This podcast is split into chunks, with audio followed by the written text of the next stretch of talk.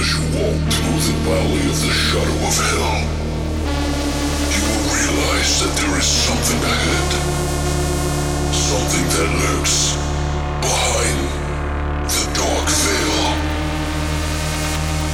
A veil that is beyond our own comprehension. Beyond the void.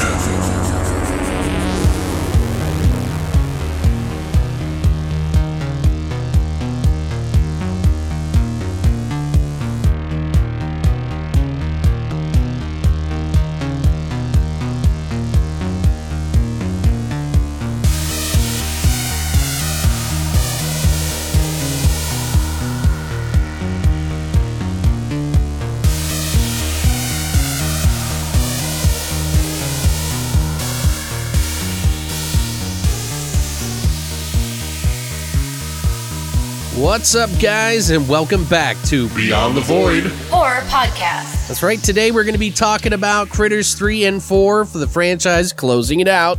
We've been hopping through some franchises, huh? Mm-hmm. I wonder what's next. I want to do the record That's fine. franchise, but I don't know. We got some other stuff that I want to do. I like. I feel like we need to do some current shit too. yeah, so I'm like, can we put a hold on the on the franchises for a little bit? And by the way, guys, if you guys uh, come by every week uh, or just stopping by this time, next week we will not have an episode, but we will be back for a Great Plots episode after that. So you're going to want to stick around. I'll probably post some like old episodes or something that week. So today's episode 127. We'll do Critters 3 and Critters Four. so it's going to be interesting. I don't think Brittany's seen these uh, before, right? No, I'd only seen the first one Really? Okay. Yeah. Oh, that's right. Yeah. Mm-hmm. when I was like 11. so you got like a like a fast forward like education on the Critters franchise, which we got the new binge coming out soon, the TV show. That's right. I don't know when. I don't know if it's even completed or what's going on. I don't know how many episodes. I would assume it's probably like four or six or something like that. Probably. But I'm kind of anxious to see it because I want to see how well it does. Plus, there's been, you know, some fan films and shit like that uh, out about it, so you guys might want to check that out. But, but how you been doing? Has uh, this week been good for you or what? Hmm. Meh. Meh.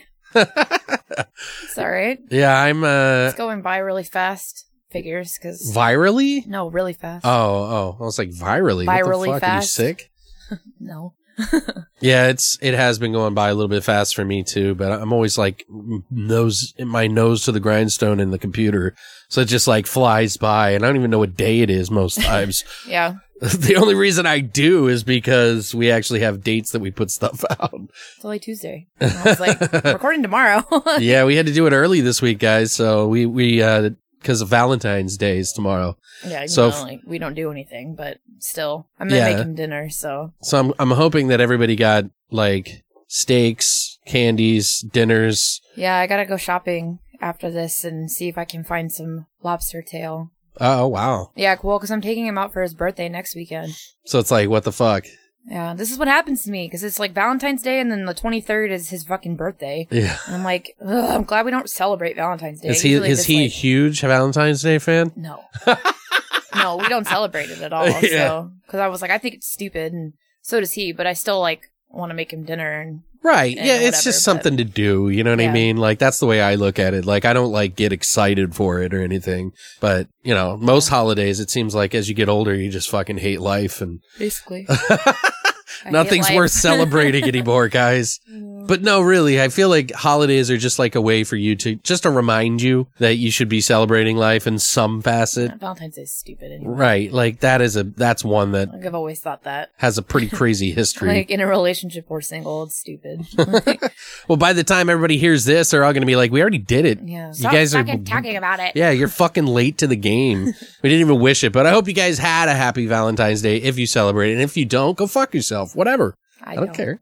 I'm gonna go fuck myself. I. I, I really don't. There's a lot of people that get upset about like people who celebrate holidays. I've oh noticed lately, know. and I think it's just because of social media. It's like it's like no, I don't ha- like you know. It's not a big deal to me. I just do it because it's like whatever. You know, like some people like to drink at fucking you know, christenings. You know what I mean? Because they're looking for excuses to have alcohol. I'm just trying to live life, mean, motherfuckers. That's the only excuse to go to a christening, right? Yeah. Then you get like wine or something. Right. You just, uh, everybody has a tasting of the tip. Ew. As it, oh, no, christening's a. I'm thinking of a The fucking, fuck? where they cut the tip of the. Yeah.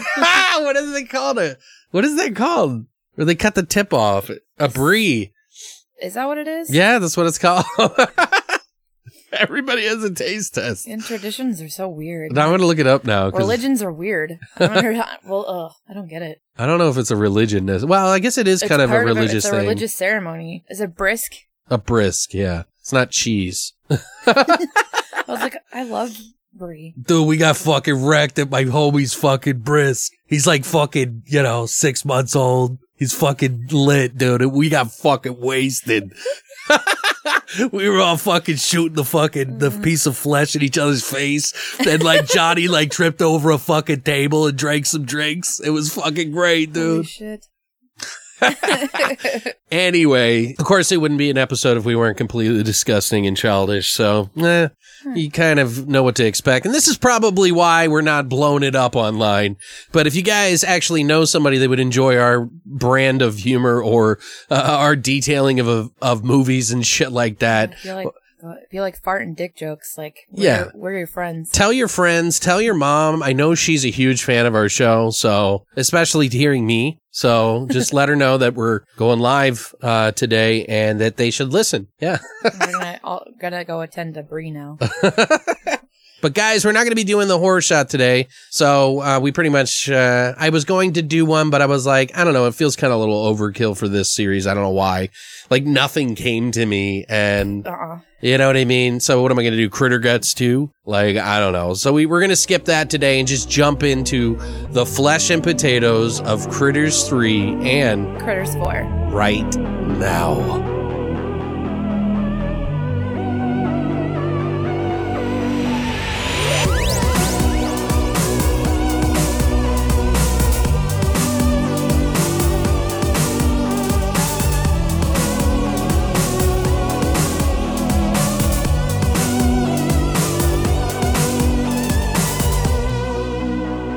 Right, guys. So now we're going to go ahead and jump into the first one, which is Critters 3. Brittany's done that. All right, guys. So the first one we're going to talk about today is Critters 3, which was released in 1991, one year after I was born. Booyah. We're getting there. um, the tiny furball aliens that will eat anything or anyone set their sights on a Los Angeles apartment tower. Oh, fuck. What? Which I'm still confused because I thought it was Kansas. I didn't think it was supposed to be LA. So Uh, yeah. I saw some I- interesting like, trivia on that. Because the sec- the fourth movie opens up with like somewhere in Kansas or something, and I'm like, it's confusing. yeah, I'm like, I don't understand. uh, this movie was directed by Kristine Peterson. Yay, chicks! yeah. That's pretty cool. I was excited about that. She did Deadly Dreams, Body Chemistry, The Hard Truth, and Slaves to the Underground. Oh, yeah. Deadly Dreams. I forgot about the movie. Um, it was written by Rupert Harvey, who did the story, who only did Critters 3 and 4. Barry Opper, who wrote the story, also only did 3 and 4. Which basically means, guys, that like they're the ones that kind of came up with a conceptual idea, Right. and then other people wrote the screenplay. Yeah. Speaking of that, the screenplay was written by David Schow, and he's done Leatherface, Texas Chainsaw Massacre 3, The Crow, Texas Chainsaw Massacre at the beginning, a episode of Freddy's Nightmares TV series, a couple episodes of The Outer Limits, and The Hunger, another TV series. This movie stars John Calvin, who plays Clifford. He was in such films as Ghost Warrior and then a whole lot of other TV shit. So, um, Tales of the Gold Monkey, Oh yeah, that one. Dallas. I know, I'm like, I'm gonna say it like I know what I'm talking about. Any murder she wrote? Yes. Oh yes, Dallas, Murder, She Wrote, and the TV series Alien Nation. I'm gonna have to write a fucking article There's- about murder she wrote and, Someone- and like how prevalent it Uh, was in the 80s and 90s yeah. for fucking huge stars, huge writers, everything. yeah, I think Frances Bay was in Murder, She Wrote too. Really, Jesus. Um, at least, I know at least one other person Right. in the cast of this was also on Murder, She Wrote. gonna be a so I'm thing now, forward- by the way. It needs to be. Every Yeah. time I see it, I'm just gonna mention it. um, Aimee Brooks, who plays Annie, who was in Monster Man, The Hillside Strangler, and Sorority House Massacre. Right, that's where I recognized her from as Monster, Monster Man, which is an underrated movie. By I haven't way. seen that actually. It's- so I saw the uh, when I was doing the research for this movie. I was like, It's hard fuck to is get. Monster Man. You can And get it, on sounds- DVD, but they never released it on Blu-ray or anything because it never did well. Well, it reminds me of Joyride, Dude, if you like, okay, let's put it this way: but it's before Joy. If- Joy- wait, no, is it? if you like Wrong Turn. Yeah. And you, and you like Texas Chainsaw Massacre Yeah, and maybe like a humorous thing twisted in like Dead Snowy, you'll appreciate that one. Okay, I'll have to check it out. Uh, it also has Christian Cousins and Joseph Cousins who tag team the role of Johnny, which is the little boy. Um, what Are are, you they cousins? No, I just for? a little redundant. no, I'm pretty sure they're twins. yeah, I get it. Um, they've basically done like all of the same roles. Uh, they were both in Kindergarten Cop. They were in the TV series Knots Landing and the TV series Intruders and a bunch of other TV stuff. okay. Um, they haven't done a lot of stuff. I think they stopped acting in like the late '90s.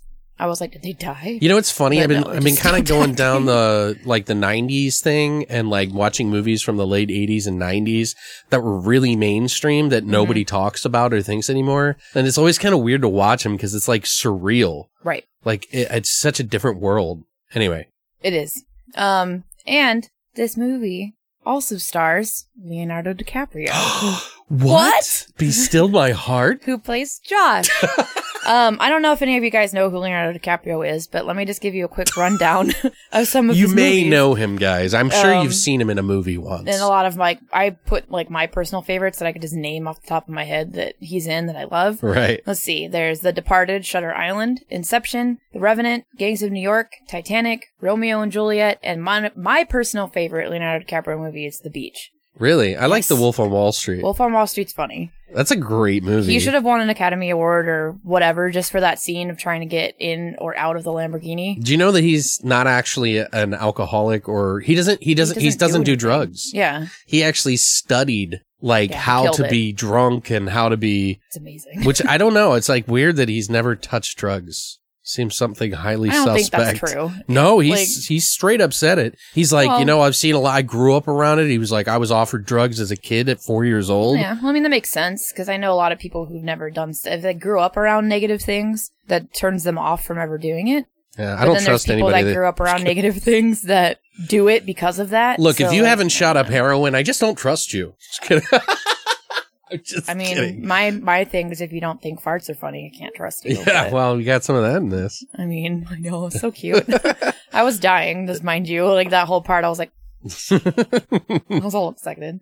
Between the bubbles and the farting from the beans, I was like, I can't handle this movie. So cute. This was Leonardo DiCaprio's first feature film, Amazing. shockingly, Yeah. which I was like, no, it wasn't. Like I had to go back and like I was like, it's not. Like and it it, it was. He did TV, I Um, think, but that's yeah, about he did it. a bunch, a couple of different, I think four or five different like TV series. I don't know if you just had like little bit roles or what it was, but right. yeah, that's all it was was TV, and this was his first like actual feature film. And then he goes on to do like What's Eating Gilbert Grape and everything else that he's done, which he should have won a fucking award for that movie too. It's really but- weird because he went to from like this and to like really big movies suddenly. Yeah, it was a big jump. Yeah, it was like a huge jump. Yeah, like I think he was in a movie with like Robert De Niro or some shit. I don't really remember any of the movies that he's done. Like, and he doesn't have a a really long history of films. He He's only's pretty done selective, like yeah. thirty five to like forty Right. like films or something like that, which is surprising for. Yeah, but if you were to add up how much money each of those movies made, Oh, he's worth yeah. Just, or how many people remember him that'd be Well, exactly, and that's why I was like, I could easily list like all of these movies because almost everybody has seen almost everything he's ever been in. right. You know, and like, and we're not I, sucking his dick right now, guys. No, I I love Leonardo DiCaprio. I'll suck his dick. okay. That's fine. well, there you I don't think he's attractive, but I think he's an amazing actor. Um, he's attractive in Romeo. I don't know what his dick though. looks like. It's very least. probably normal, average. I'm gonna I don't want to talk about it. I mean, it's my guess. He's like a white guy, so and he's not super tall, so he's probably got an average wiener. Guys, just so you know, this isn't an, a reputable podcast. Just just in case you had any concerns. We're great. Yeah. Um, have you ever seen The Beach? Of course. Yeah. Oh, okay. Yeah, yeah, yeah. I remember that. always It was- surprised, like whenever I, I saw say that in a theater, I It's think. one of my favorite movie, like It- one of my favorite movies. Period. But then it's my favorite Leonardo DiCaprio movie, right. and no one understands why because he's done a bunch of other really good movies, and I feel like this is the one that he gets shit for doing. The, the beach? Yes, Or you mean critters? The Beach. Why? It's fantastic. This movie also has Geoffrey Blake, who plays Frank, who is super fucking annoying. By the way, there are two characters, him in this one, and then um, what's his face? Oh, Oh, the, oh, Frankie, the the the the well, handyman not guy. in this one. In three, Frank's the annoying one for me, and then in four, it's um Brad Dourif's character really? irritates okay. the shit out of me. That's terrible. Like he's a, he is good. He's like the best actor in that movie. He is the best. other than Angela, Bassett. yeah. Well, the acting. Well, let's that's not not get it, into that, Yeah, though. I'll explain to you why he annoys me when we get to your coverage of Critters Four. Okay. Geoffrey Blake was in The Last Starfighter. He was in Forrest Gump, and he was also in Contact. Nice. Who wasn't in. Forrest Gump? In Wesley, I think, or something like that. So he played in Forrest Gump. Is that what you asked me? Oh, I don't know. No, I said who hasn't been in. Oh, who hasn't been? Yeah, I don't know. I could be wrong, but I think that was his character's name in Forrest Gump. I thought you asked me who he played, and I was like, no, no, no. That's fine. I don't know. Frances Bay is also in here, who I love, who plays Mrs. Menjus. And I love her because of Happy Gilmore. Yes. I mean, like, I, to me, that's she- like her most iconic role for me. But she's also in In the Mouth of Madness. Right. She's the old lady behind the counter at the at the hotel Yep. Um, who slices up her husband Mm, yeah. and has him chained. I always forget that that's her too. And I was like, huh. um, she's also in Single White Female and Arachnophobia. And then we have two returning actors, Don Opper, who returns as Charlie, and then Terrence Mann, who returns as Ug for literally about 3.5 seconds at the end of the movie. but he's like credited before he actually even appears, which is hilarious. But hmm yeah, which is, you know, I don't know why I had to stick around through the whole ending of that movie, Right. which annoys me when I go to watch they- the second, the fourth one because they, they redo the whole thing. And I'm like, fuck you people. well, I might have some trivia on that that you might be interested in. But what did you think of this one? I know you really like these movies, so I'm curious Well- to see how your opinion varies going on through three and four. Well, just comparing this to the first two, uh, this isn't the better movie of those of the three that we've talked about so far. Uh, haven't talked about part four yet, so I, I won't mention that. It has some pretty cool stuff in it. For one, the critters have individual personalities this time, which I sort of really like. It uh, gives them like an individual feel about each and every one of them. They got like a striped one, one that makes bubbles. Like it's just it's just unique that way, and I kind of liked it. And I almost feel like they should have done that from the start Yeah. like made them a little bit, but I understand that there were these pack of wild things. They didn't want to have to spend that much time on each character and designing a scene to make them all stand out, but I just thought it was kind of interesting. No, and I agree that I wish they would have done that, like stuck with that from the beginning because these are aliens from another planet. They're basically their own, they're people. hmm Part of the reason that they did it, by the way, this isn't really trivia trivia, but is because they had such a low budget. And I'll get Right. into that more on some of the trivia that I found out about it. I do like the addition of that in the franchise though, and I felt like they should have done stuff like that just way more in, in throughout the franchise, and they kind of do in some of the earlier uh, sequels or whatever. But maybe they were trying to stay clear of the whole Gremlins thing because they kind of did that a lot in the Gremlins movies, especially part two. Like they got really wild. But Charlie is back and albeit kind of brief, he's like the bookend of the whole movie. The bookends. Yeah, he's in it for like two minutes in the beginning and then doesn't appear until the end. Yeah. So much. it's it's it kind of sort of follows where the story left off, but in a different part of the state, I guess, a different town. We ain't in Grover's Bend anymore, but they do pass it along the way. But this one takes place in a city and it feels a little smaller.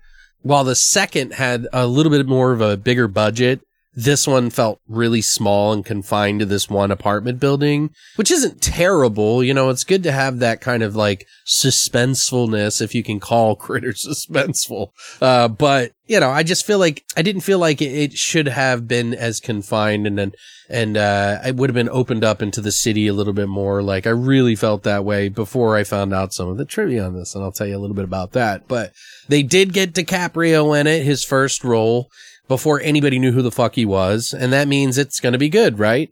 Well, he had just started, so it's not like this was the best acting chops he has. You know what I mean? But he, he is a kid, so we can cut him a little slack in this film. Plus, he isn't the lead anyway. He's just a supporting actor. Annie plays the strong girl this time, and actually, a lot of the movie is centered around strong women, I've noticed too. Um, so let it be said that movies did this back in the day. a lot more than people give it credit today's nowadays. You know what I mean? Um, you even have like a Sarah Connor sort of telephone line woman in the movie too, who I will be referencing from here on out as Sarah Connor.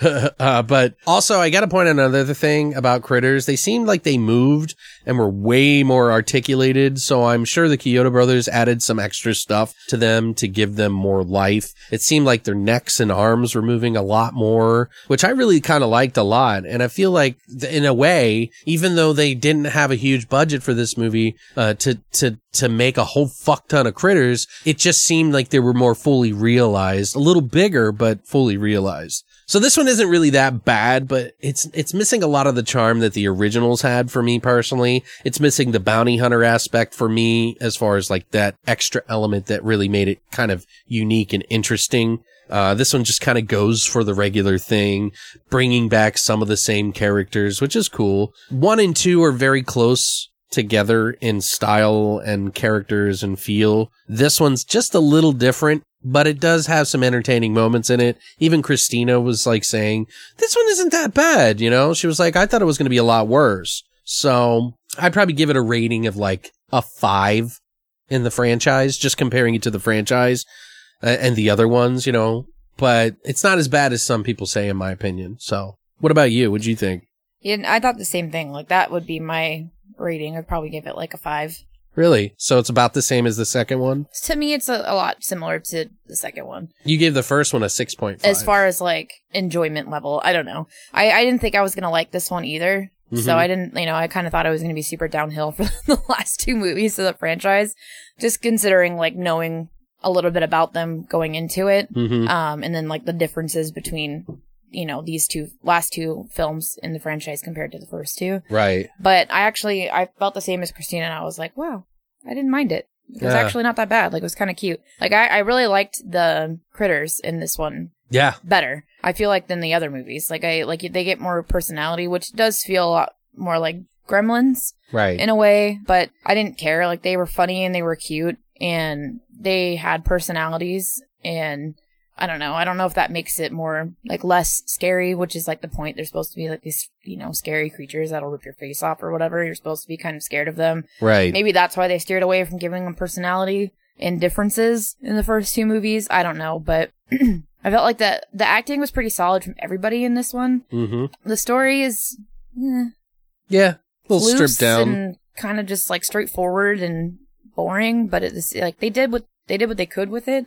And it was interesting enough. So, I mean, I wasn't bored watching it. I, you know, was able to like stay focused on it the entire time, which is, you know, more than I can say about the fourth one. yeah. Um, and I just remember feeling like taking away the feeling of, wow, I actually like this. Like, and I didn't think I was. So it was, I was pretty impressed with it for the most part. okay. I really liked the one that has the bleach. Yeah, that was a really cool one. I really liked it. He that was one. so cute, and then he's got the the white. I don't know why it burned his eye. Like, bleach. I, I mean, I get it, but it doesn't like melt your face off. Like, it doesn't, it's not well, acid. they're an alien. You don't know. But yeah, I do like the striped, striped critter. That is pretty awesome. At first, I was like, "Why does that one have like a blonde streak? What's wrong with its face?" And I'm like, "Oh wait, that's the one that rolled in bleach. Yeah. How cute!" I Did know you- this is all like rolling through the bleach. It's all burning like on fire. Yeah, it seems like I, I really liked the a lot of the the critters in this. I thought that they felt more alive a Mhm. little bit in this one, even though like you could tell like the story is really stripped down. But It's just super basic, but I mean, whatever. yeah, It works. I- I'm glad they didn't try and go insanely over the top with the story because I don't Right. think it would have worked. I felt like it would have just been too much. hmm too much of a reach, especially.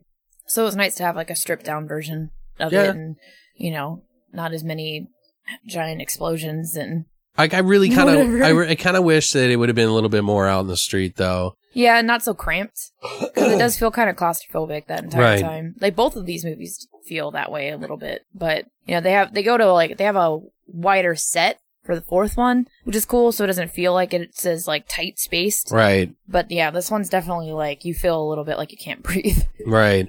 It's crazy. Did you have trivia on it?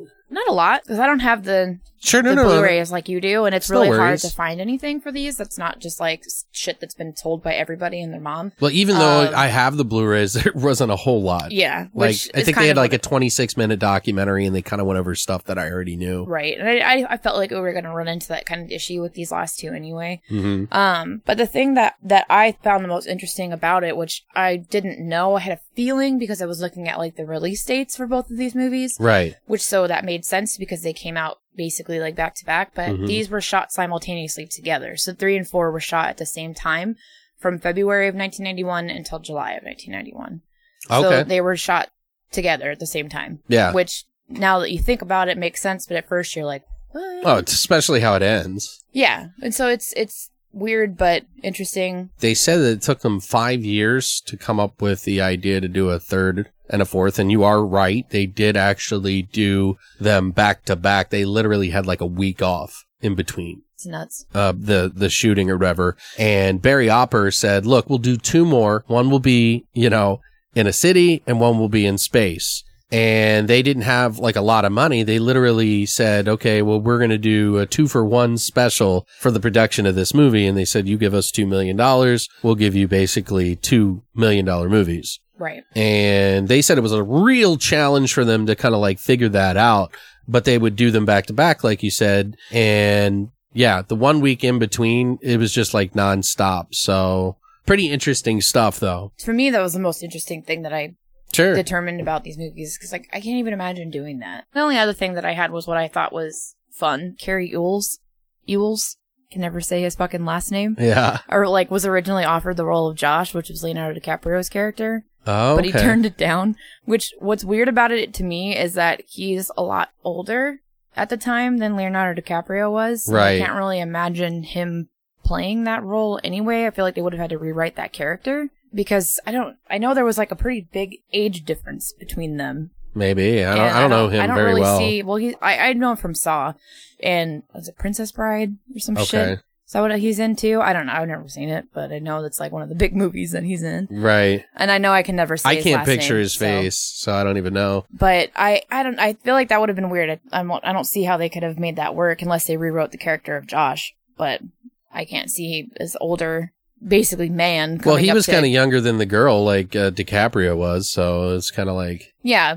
not like that much though. But like an older person, like just think of like the opening scene of like this kid approaching this little kid right about a frisbee. right Like, he he's look like he looks like a man. Yeah. like an adult coming Wanna up in and the like forest? you know, and she calls Leonardo DiCaprio a pervert when he doesn't look that much older than the little boy. So I'm like, what the fuck is going on? that's kind of true So I I don't know. I found that to be kind of interesting, and I don't know if it was ever offered to anybody else before Leonardo DiCaprio, but I know like Carrie's note like made comment about it a couple of times, which is fun. Well, it's funny because like DiCaprio doesn't even give a shit about it. He isn't proud of this movie. Yeah. He doesn't want it on his resume as the people who worked on it said in the fucking documentary. They're like, we just have to accept it. No. You know, I love like the picture of him with the puppets though. apparently he's like they did a reissue of the movie and put DiCaprio's face on the spine of the movie and he wasn't real happy about it. That's kind of annoying. Yeah. Actually. It's like It's whatever, your first dude. movie. Like, like if you don't want it on your record, like then don't do the movie. right.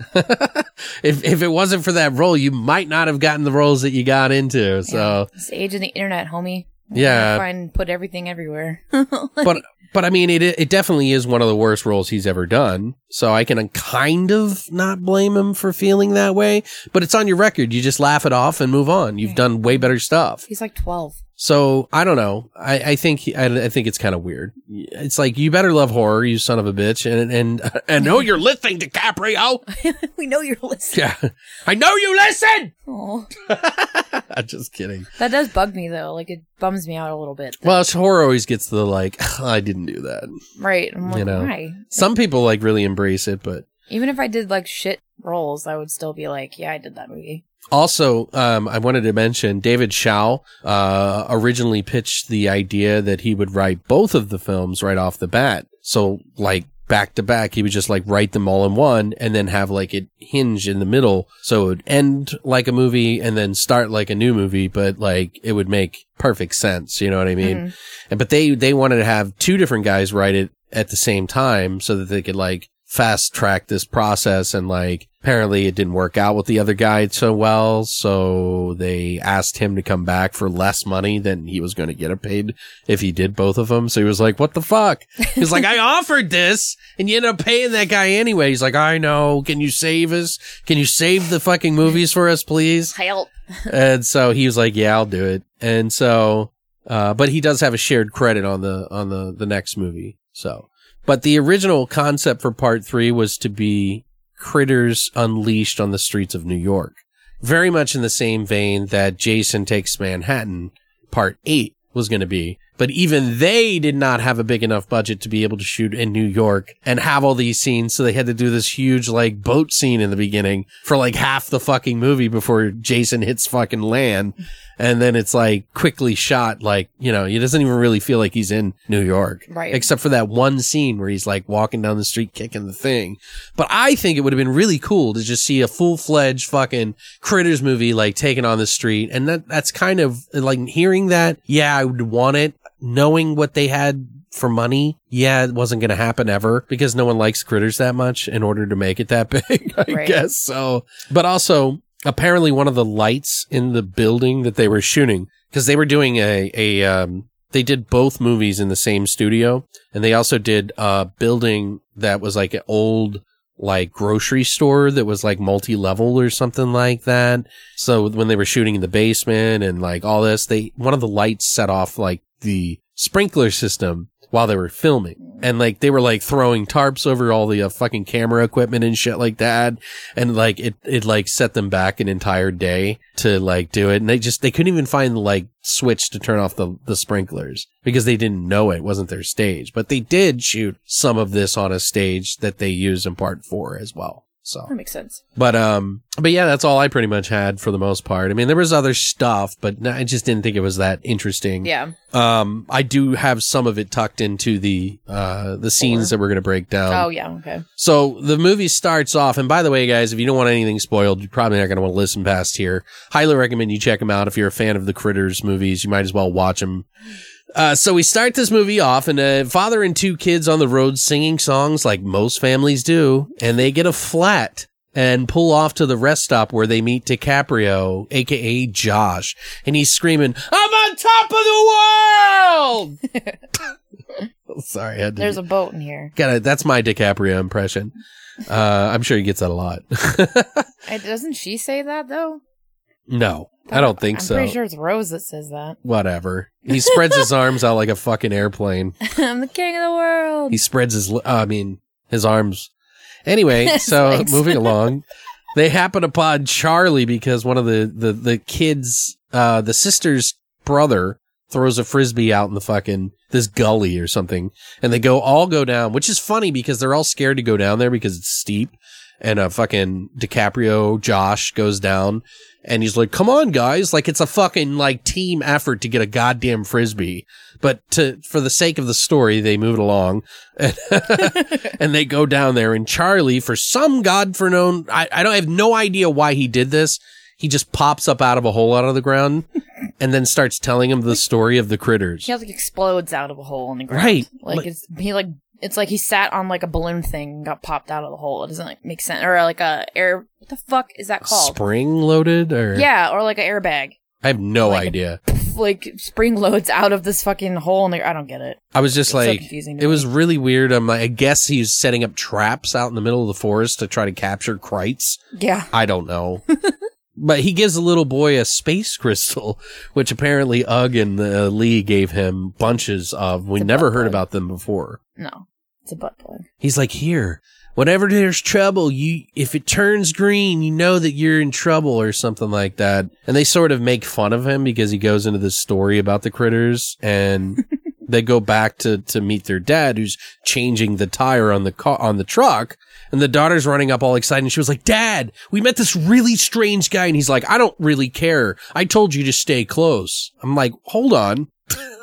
if your daughter's talking about a stranger, Yeah. you listen. Right. Okay. I don't even have kids and I know this. But, you know, it's the story. Stranger danger, you know. But yeah, he gets all like uh, weird about her spending time to go play frisbee with her brother. And it's like, kind of unreasonable in my opinion. This is where you start to realize that the dad's kind of weird and their relationship isn't exactly sterling. Right. So, but they find all of a sudden, like after the tires fixed, they like DiCaprio's dad is like talking, his stepdad is talking to her father, being kind of a dick, and you can tell he just doesn't like him. Um, but they find eggs, or they don't find eggs, but there's, you see eggs tucked underneath the truck as they drive away. Now, I'm, I'm not 100% sure how critters produce, and nor do we anybody, but they sometimes do it fast. Their eggs sometimes hatch two years later. Uh, I don't know. Yeah. I was I'm still curious about that too. I'm like how the how the fuck where these eggs come from? Like right. Kind of wish that they would have explained that, but so the, so they zoom to the apartment complex where these these these kids and their dad are going, but they do it before they arrive. So they kind of like get you, you get to know some of the apartment complex people who live there. And first off, you see a lazy handyman who looks like a young Jason Mewes, maybe with like a Jersey accent. maybe. I don't know. He's annoying. He he won't help Accent's annoying. he, he wouldn't help this guy carry a bed down the elevator and takes a his goldfish in a bowl down an elevator that's supposed to be out of order. And when he gets out at the bottom, a woman named Rosie is like, Hey, you fixed the elevator. And he walks away. He says, Not for you, Rosie. There's still a fucking one ton limit. And it's like, and she gets all pissed. She's like, Hey. It's supposed to be this like, you know, he's a dickhead, so he's probably going to die kind of situation which Yeah. maybe he does. I don't know. But he goes out and he calls like one of the other tenants who's like riding him a Harley up. And he's like, Oh, look, it's the woman who walks like man or whatever. Looks like, or I had, I'm not like talking like redneck. It's like, fucking yeah, the look who, look who it is. It's the fucking lady who walks like a man. like, Jesus, calm down, fucking Frankie. But the, then you see the family like pull up and they slam into the back of another guy who's moving out. And it's like this big thing and you see the eggs spill out. And it's like everybody's like getting to know each other. It's like literally crash into each other. Yeah, I don't understand. I didn't understand that part either. Like, why do you suddenly not have brakes?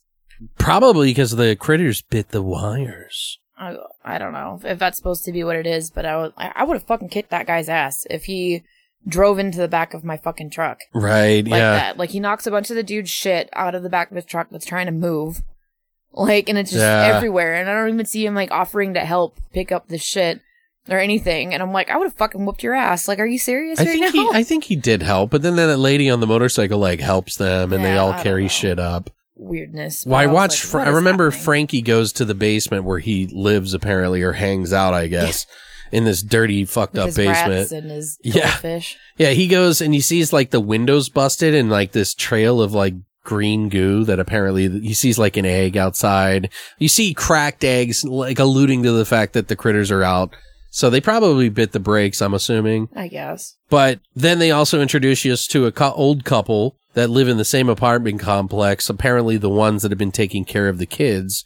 That the father, because he travels a lot or something like He's that. a- yeah, he works in. What does he do? Like a mine or something? Yeah, they were on vacation and they come back home, and the uh, old couple tend to watch them when he's away, which is what's her name from fucking Happy Gilmore. Yeah.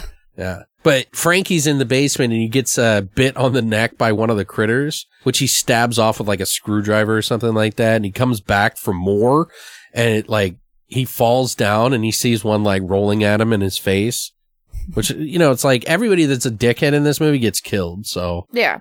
It's kind of nice. tropey, Yeah. kind of you know you expect it also by the way the dad and the daughter have this weird sort of typical feud with each other you know the typical teenager and the dad don't don't get along kind of thing but it's like the reverse it's like the girl wants to hang out with her dad and get his attention but he doesn't even care Right. So it's a little different than i you would normally see in a tropey Yeah. kind of movie But at the same time, I'm like, he just drove God knows how many hours to get you there. He's Right. got to go back to work, you know, on a boat or wherever the fuck he works. Like hard job, I'm assuming. i don't know like, what he does they don't really say do they He, I think they like I don't know. He does say at the end, but I can't remember what it was. Like if it's like a mine or. I don't know, Oh, that's right. Yeah, you're right. The railroad or something. The Something railroad. I think it's the stupid. railroad. something that most people don't work at I think it's the railroad. Yeah. yeah. but anyway, yeah, like it doesn't. I don't know. Like I, I kind of get it because he just wants to like watch TV and eat his dinner and go to sleep because he's fucking tired. He's like, I just spent vacation with you pieces of shit. Can we just leave it For alone? real. And then the little girl's like, "Well, how about how about we get a game? We can all play a game." I'm like, it's probably the last thing Well- he wants to fucking do. Like, give it a break. Let's let's let's be honest here though. They were no singing fucking songs in the goddamn car while they were traveling. Right. So that's usually not something families who don't get along do. Yeah, it doesn't make sense. Yeah, So, so- I, I don't know. I didn't see the point in having the little argument between the daughter and the dad Right. kind of thing because it doesn't it doesn't make a lot of sense and I feel like it, it's not very believable if you're Mhm. trying to make the dad come off as a dick. Like, why? Well, and also they like that to me. they kind of like bounce for back and forth between all the different tenants in the place, which it seems like there's only like four apartments, four or five.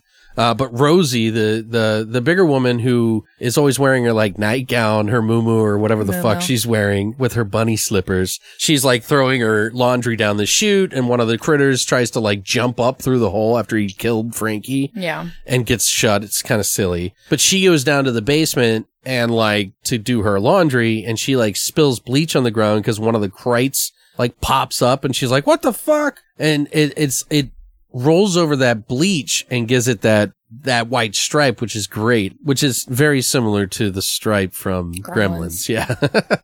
a a different way he got it, but you know, but two of them go after her and bite her leg, but the daughter like kind of helps her escape up the stairs and she's like panicking because she's got her leg all bit up and they tell her dad it's aliens with sharp teeth but he doesn't believe them but then they start darting everyone at that moment and it's like well yeah they're real In the stairwell. i thought they were gonna like use that as like they were gonna milk that a little bit longer Yeah, so did I. But I also so when the first like critter rolls up on them, Right. they're all in the stair like the stairwell on the staircase or the whatever. stripe one right Uh, I don't think it was a stripe one. I think it was just a regular one. But it's he like just like that he just like rolls up and he's yeah, and she's like that or whatever. Like that's what it is, and I'm like, just fucking kick it. i don't know man Just fucking kick it. Like what the like really? And I don't understand why they're all like screaming and just allowing it to sit there and like shoot darts at it, them or whatever. Shoot its little porcupine quills. i'd be a little nervous about Yeah, going over to one Kicked it. Like immediately, just kicked it. like that's a, in anyway. Like in like my dreams and shit. When you have dreams or nightmares or whatever about like rats attacking you or like weird animals or whatever, you know what I mean? Small creatures. I I, think- always kick them. I think if they were if if this was like remade and done in a serious tone where these things were like tearing people apart in a lot of ways and they were like vicious as shit, you wouldn't want to go near them. And essentially that's their mindset, but they you know, they only they were limited to what they could do Right. with puppets, you know. You know it's a puppet, so Right, it doesn't freak you out it's the same thing that I always felt with like Puppet Master and Chucky. Just fucking kick it. Plus, plus they do this silly thing again with bowling. I don't know why bowling is coming back for a second fucking round. That was so funny. Like for this, she so so stupid. they're running up the stairs and she grabs like one of those old ass ashtrays that they used to leave on yeah, the on the like you know in hotels like and shit. big uh, metal ashtray. yeah, it's like a tin can with an ashtray on top of it, and she picks it up, and it's like intercut with like somebody bowling. And it's like she lines it up. and She's going down the field. It looks like it's going for a strike. And she throws it. And then like all the critters go flipping up in the air as it makes the bowling crack noise again. Stupid. Apparently that was the director's Kristine Peterson's idea. Like it's stupid, but it works at the same time. it's pretty fucking silly, dude. It was, but I, I still laughed at it. I mean, yeah, I mean, it's, it wouldn't be a Critters movie if it didn't have the silliness in it, I think, at least up into this point. Like you kind of expect it. right? But also, meanwhile, you got Josh, DiCaprio's character. Uh, they, uh, have his stepdad cut the telephones because he's the landlord. You find out he's the landlord. He's trying to teach his son, his stepson, the ropes. He's like, one day you're going to be taking over this place and screwing people over. He's like, this is how you do it. You cut the telephones so that they can't call their fucking, what was it? They can't call their social security. They're social security people or Yeah. whatever. They're welfare people. yeah, the welfare or whatever. The fuck he's saying, like, You oh, want to watch them panic? in the like when Frankie before Frank gets killed or whatever, like we learn a pivotal like plot point. Oh, that he's working for him. Yeah, so like we don't know who he's working for, like who the landlord is just yet, but he's we find out he's working with the landlord like they're in fucking cahoots with each other so frank is like releasing the rats into people's rooms or people's houses and shit and um like not fixing the elevator and like having all these other problems and not helping people with stuff to basically drive people out of the apartment because Josh's stepdad or whatever, which is the landlord, was they want to build some like fucking mini mall there or some shit. And instead of offering the people relocation money like they're supposed to, They're keeping it. they're keeping it, yeah, and they're just trying to get these people to leave on their own accord. Right, so, they can keep all the extra money, right? right. and so that's that's the whole, you know. So you definitely don't feel bad for Frank when he dies. And Well, I think he's going to be. They're selling the property to be able to move a. I don't know if he's building the mall, but I know that he's like that's where the mall's going to be. well, he's something. part of it. Yeah, I think. Yeah, he's, you may be right. He's like a developer or something. Yeah, they they get to keep the money if they don't if people move out on their own, essentially. Well, But yeah, not legally. not legally, I guess. Yeah, but so they cut out the lights too at this point in time, and like I don't know why. Like I just I just don't get because I guess he at this point he's tired of them and he just wants them out, so he's just kicking him out without any money or anything. I guess, and they Yeah. go upstairs, him and, Josh, the stepdad and Josh, and there's like three looks like heads sitting on the couch watching the Julia um, Childs. yeah, Julia Childs like cut up a chicken, and which is another thing because in part Critters Part Two they have like a fake Julia Childs woman doing a TV show. The Children Casserole. It's funny. I heard like like the first two words that that TV says Right. before it even shows it. I'm like, fuck, Julia Childs. Fuck yeah, dude! I used to watch it. I well, I didn't watch it, but every time I knew, I heard her voice because it was always so unique. But it is, yeah. But the landlord is like been pushing his stepson, which is DiCaprio's character Josh, and he keeps telling calling him sport and he, and DiCaprio gets pissed and he's like he's like stop calling me sport. He's like and slams the door shut on on the dad. He said I hate you and I wish you were dead. And he shut the door on him and he gets shredded, which of course, you know, All they the eat him to death. Turn around, yeah. Right. They look like they're wearing lipstick because they have blood all over their faces. So I was like, that's so they're so cute. but it's like I don't know. I thought that was like really funny. But then then Marsha comes to the rescue. She's the Sarah Connor chick. Totally reminds me of her for some Yeah. reason, like a Terminator 2 style Sarah Connor, where she's like a badass.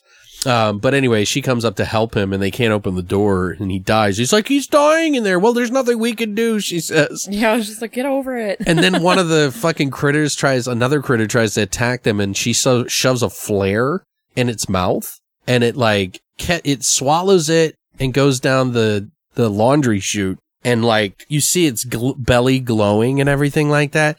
Apparently, by the way, in that scene, she was supposed to stop short and not stick it in the puppet's oh, mouth. Oh no. So literally, there's someone's hand in there. They didn't say if they got hurt or not, but they said that it was they they just got carried away in the moment. And he was like looking on the monitor of the puppet, and he was like, "Holy shit! There's a fucking flare in my hand." Ugh. Yeah. so he like it's really funny, but um, everybody goes, of course, you know that they all hid in the old couple's apartment, and the old crazy man who spoke of aliens, the people that took care of the kids, he's always talking about aliens because you know that's You always gotta have a weirdo. yeah, you got to have that weirdo, but who actually is true Yeah. in in these type of movies. But we don't have Charlie for this time, you know, for this one right now. right. So we gotta have the kooky old man. Who confirms it with Charlie later, but hmm they keep saying, "Oh, it's rats, the rats," and he's like, "That ain't no rats. You ever seen a? You know, the rats don't do that." And uh shows, oh, he shows him a quill. That's what it is. He shows him a quill, and he's like, "Rats don't shoot quills out of their bodies. like that ain't no rat." But uh, they realize they have to protect themselves, and so they're like, "Do you have a gun?" And he's like, "Well, I got this old." World War One gun that, uh, and they're like, yeah, never mind. And like they kind of blow it off. And then Mrs. Mensch, Menges, Menjies. she's all like, how about this? And she pulls up a meat cleaver and wields it like a fucking old woman warrior. She's such a badass. She, it totally reminded me of how she can switch from sweet to dark Mhm. in, in the mouth of madness at that point. But I thought it was really funny. But they, they eventually find that they have to go up into the attic in their apartment while the, uh, critters are trying to bust through, I guess. And there's like the dead road flare critter in the basement that starts a fire. So you, it's like this fire is starting to build in the bottom basement while they're fucking trying to escape. And uh, they're punching and kicking critters in the face. Sarah Connor lady. Yeah, that's what I'm saying. Just fucking kick them. like, if she comes in about 10 minutes later and starts kicking takes them, them I'm like, out. Get them, bitch. That's what they should have done. But I didn't understand why they didn't kick the Especially ladder when they out. roll at you. Why didn't they kick the ladder out? I don't think they thought about it. I was like, dude, they can probably climb up the ladder. Why didn't you kick it out? Yeah, they got working little arms.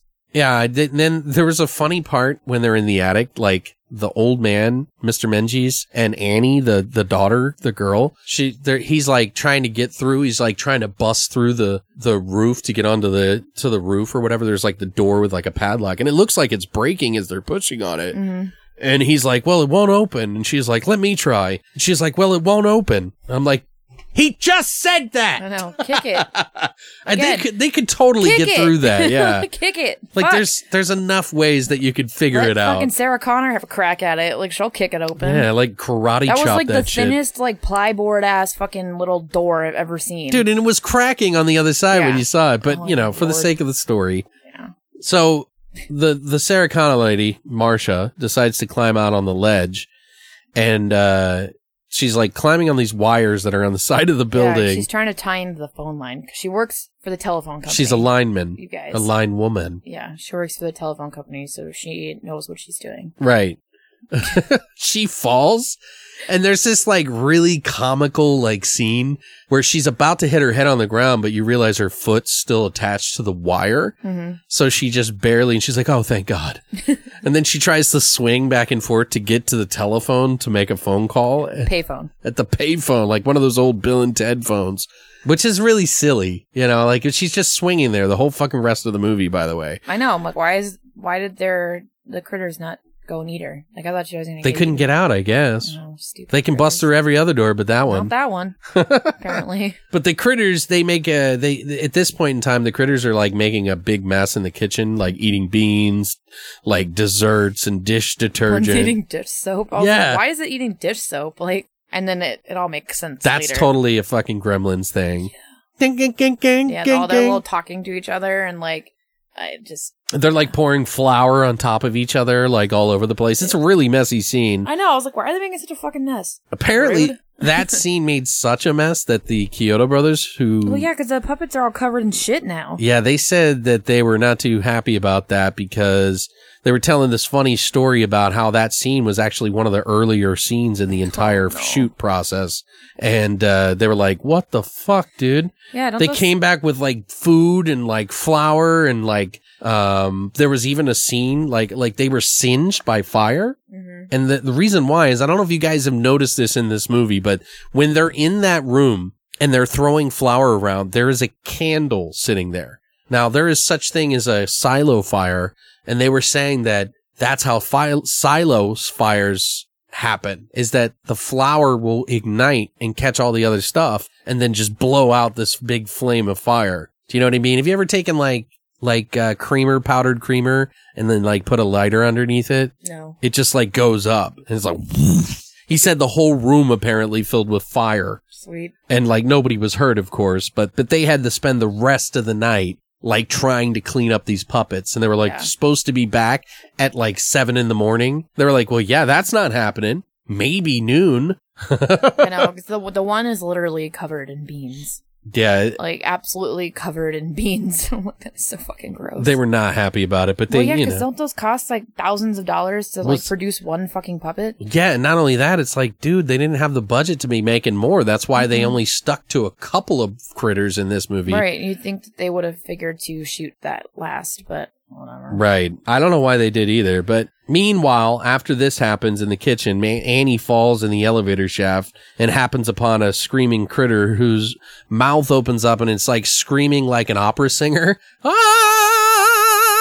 And it's like you can see its little uvula Yeah. like flipping around Oh. and glass is like breaking on the shelves and stuff. And they're like, oh shit, Blackie's in trouble. Blackie. Yeah.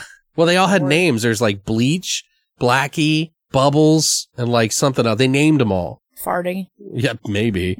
oh, that's right. We forgot to mention the farting noise and the. fucking hilarious. They're all laughing about it. Yeah, because the one obviously that ate the beans is gonna fart. so Right. He just farts for like ten minutes on top of the stove. It's ridiculous. Like they had to have that in and the there. one's like laughing out bubbles, and the one that ate the soap, and and then the one's throwing flour all over them, and they're all dancing. Right? Like, what the fuck is happening? like, And- it's so stupid, but then it was so adorable at the same It time. is so kinda I didn't even care. Like, cause I think they're Especially the, how cute. articulated they are. It kind of Yeah. makes it even better.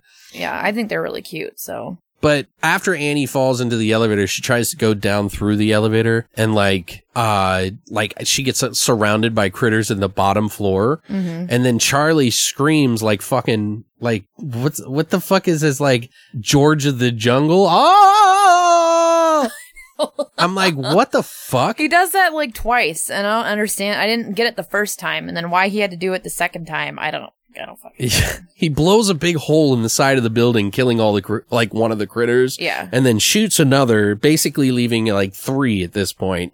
And they escape through her and Annie and Charlie go through the elevator shaft and try to climb up. And suddenly, all of a sudden, the, the powerless building has the elevator go up. I don't know why. Doesn't make a lot of sense. Um, Yeah. but it shoots up up to the that? attic where everybody else is so that they don't have to stumble to get back up, I guess. But Rosie's all like, who is that hunk? Hey, that came in with your daughter. That was okay. So that's like my favorite scene. Because they have the music and Yes. shit. Yeah. He gets a slow like if he had hair, he would have had his like hair flip moment. yeah. Like he gets this slow motion ass like I can't believe it's not butter fucking like Dreamweaver. Oh my god, that's what my coffee's called, by the way. Really? Dreamweaver, Yeah. I was like, I thought of it. Oh, okay. Anyway, it was so stupid. Um, but it was just perfect at the same time. It Like, is it's pretty fun. absolutely ridiculous. Because it's not Charlie's not like the the biggest looker, but God no. But it's just it's it works and it's funny and I laughed really hard, probably harder than I should have. Same with like the the critter that was farting. Like I was laughing so hard.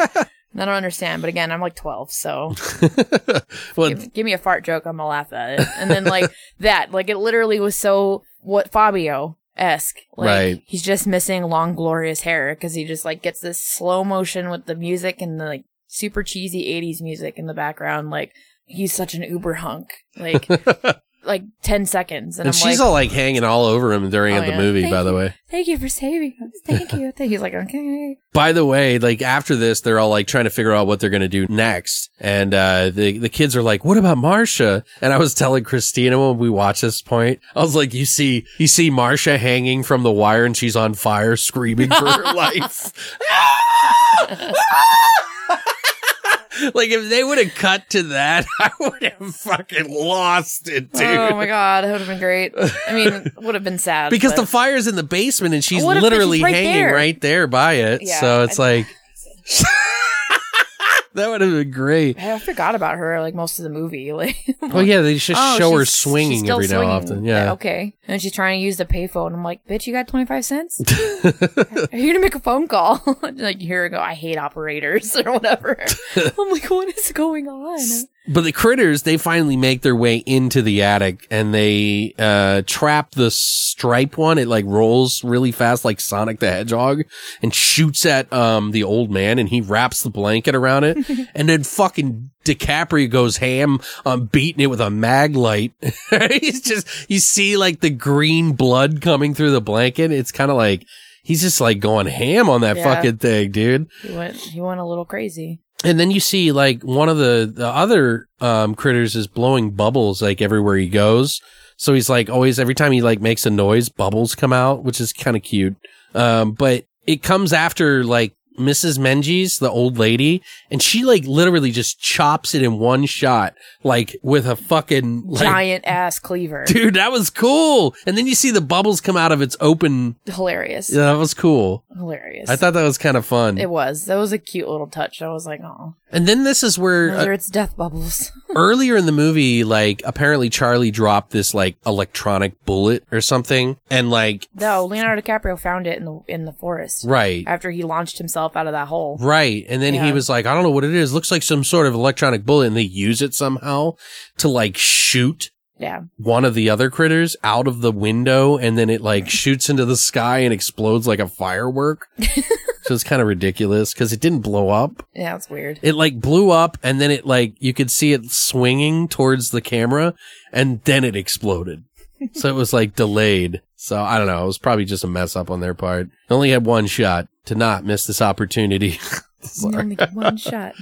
But the uh the Mom spaghetti. you find out that the stripe one isn't dead, the one that got fucking like smashed with a mag light under the thing, and it climbs to the roof and starts to charge at the little boy who's sitting on the edge of the roof for no fucking reason. Like, Seriously. why are you leaving a five year old sitting on the edge of a roof? Yeah. Well, he's trying to he's trying to look for the chick that's dangling from a cord. Oh yeah, Marsha. Marsha. Yeah, yeah. He's trying to make sure she's okay. But he's just She's sitting there by himself though. Like, Yeah. you just don't do that.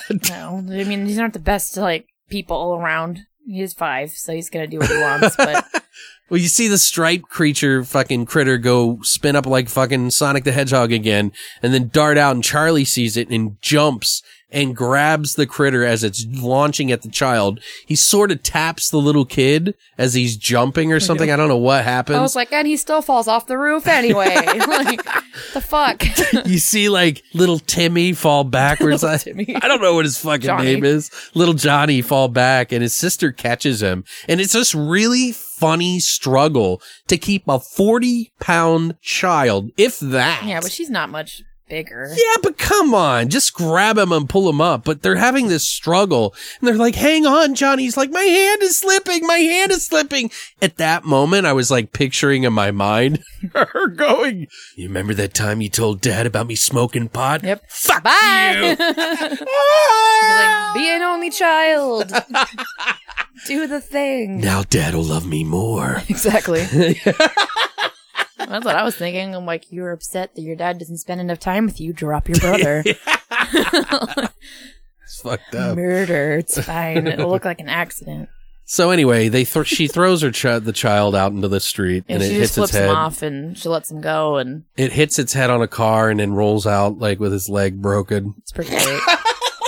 I'm just out of control. eyes popping out. No, she saves the kid and dad everyone is happy and then it's the daytime and like the whole building is on fire and Well, they're all still screaming help at the top of this building. And I'm like, where are they? yeah. You know, like that's another thing that makes me not understand or believe that it's supposed to be Los Angeles is because it's like I thought it was supposed to be New Dead- York. I, I got so confused. uh, like no one around. Yeah. They're in like an industrialized area when they're like the only apartment building around apparently, and like no one's out there. And I'm like, this is not Los Angeles. Well, that's right. It is. It is supposed to be in like a city of some sort, but yeah, because like Grover's Bend is in Santa Clarita technically, and I don't think they. I don't know. It's so confusing where everything is in the movie. It's dumb. But everyone is happy, and Charlie's in the basement making some sort of like like double checking to make sure there's no Krite eggs laying around or something like that. And he finds a couple in the in the in the um the dryer, and he pulls them out. And he's like, ah, he's like, I'm gonna, he's like, "I- I'm gonna take these out. Basically, points his gun at it, and his chest goes off like an alarm.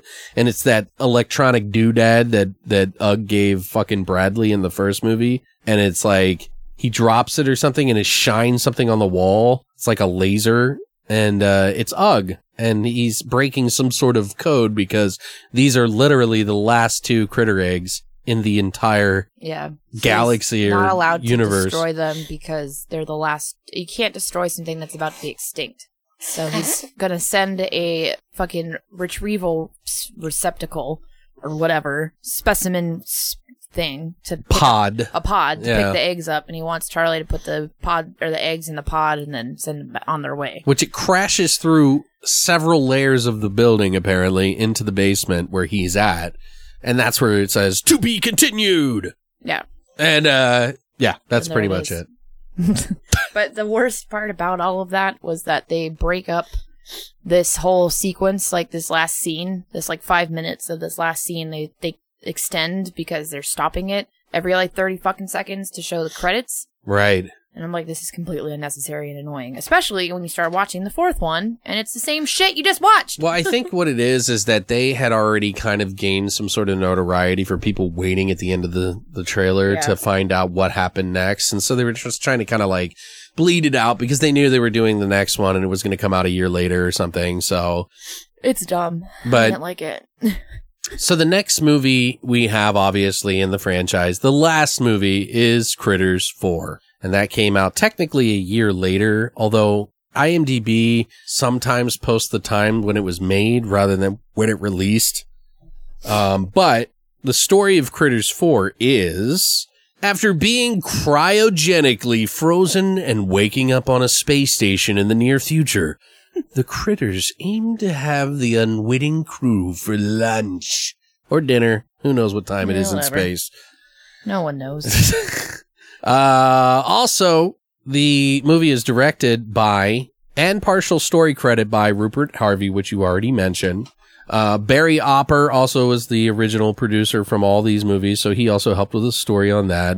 Got a screenplay by David J. Schow, uh, who we already mentioned in the last one, so no need to go over it again. Some of the cast, of course, we have Don Opper returns as Charlie again. Terrence Mann returns as Ug slash Johnny Steele. And uh, we got a new guy, Paul Whithorn, Whitthorne, excuse me. And uh, his name is Ethan in this movie. He's like an engineer in space or whatever. He was in the Hey Dude TV series, the Flash TV series in the 90s, and a movie called Prey of the Chameleon, which I've never seen, but I watched the trailer just out of curiosity. It looks terrible. It's The- about a woman who's a serial killer and she can change, she takes over people's lives like in single white female style and then like kills them or something. Uh, cool concept. Probably poorly executed. It wasn't really, it didn't look really great. Um, also it has Anders Hove, who is Captain Rick the Dick. He Mhm. Yeah, is, perfect. yeah, that's what I called It's him. fucking gross. He's, uh, Radu in all the subspecies movies, one through four, I guess. I think there might be more, but he was in those all the way up to The Awakening. He was also in Nymphomaniac Volume 1, Lars von Trier movie. He's also in Oh yeah. terribly happy. Uh, I, it just looked interesting, interesting name. Quite a few uh, other movies. Uh, he is from Greenland, so I'm sure he probably has some movies out there that I've, we probably, some of us may not have heard of, but sorry if I missed anything. Also stars the great Angela Bassett, who is Fran, who was also in the Flash 90s TV show and might be part of the reason why she got this role. Probably. Um, she was also in Boys in the Hood, Malcolm X, Innocent Blood, Vampire in Brooklyn, Strange Days, Green Lantern, Black Panther, American Horror Story has many characters, including the one coming up, apparently. Uh, it also stars Brad woo. who plays Albert. We already kind of talked about what, um, he's done. Obviously, Chucky, Derp, um, Derp. any of the Child's Play movies other than the new one that's coming out, by the way. I don't know. He's not going to be in that at all. Nope. Fucking sucks. They don't. They want any. They wanted to start a whole new thing. So Whatever. they also have. He was in the movie Dune, the Lynch version. He was in Blue Velvet, another Lynch movie. Murder She Wrote, The Exorcist Three, Spontaneous Combustion, Graveyard Shift, and many, many, many more. Lord of the Rings too, right? Yeah. Yeah. He was also uh, another guy that we've also talked about here in the past is uh, Eric DaRe. I think that's how you say his name. He plays Bernie as the pill popper. He's in Twin Peaks show, the new and old one, the movie. He's also in Starship Troopers, Lost Highway, and Silent Night, Deadly Night 3. Better watch out. Oh yeah. Okay. Remember? He was Yeah. the guy that like tried to help, didn't help the girl when she was getting manhandled through the door. Mm-hmm. she was the, he was the brother, I think, in that movie, right? Oh my god. Yeah. Yeah. Weird. He looks a little different in this one, He but looks like he's trying to be uh what's his name? I always think of him as Bobby in Twin Peaks. Ponytail. Yeah. Um, not Sylvester Stallone, but like is it Stallone? He looks like he's trying Uh, to be Steven Seagal, Steven maybe? Seagal. There it Yeah. is. Thank you. yeah. He looks like he's trying to be Steven Seagal, Might be. Uh, especially in this movie. I'm like, good God. this, very much like part three, by the way, is straight to video, of course. Um, the creatures, again, like all the Critters movies, are done by the Chiodo brothers, so nothing new there. But what did you think about this movie, Brittany? Um, I don't know. like I, I, You don't know. I don't know. Like it's like it's hard for me to form an opinion on it because it's like I kind of liked it, but I also hated it at the same time. Right. I wanted, I don't, I want to know like where the critters are for like ninety percent of the film. I don't feel like there's a lot of them in it, Yeah. so I don't really see the point of it being part of the franchise if they're not really included. Yeah.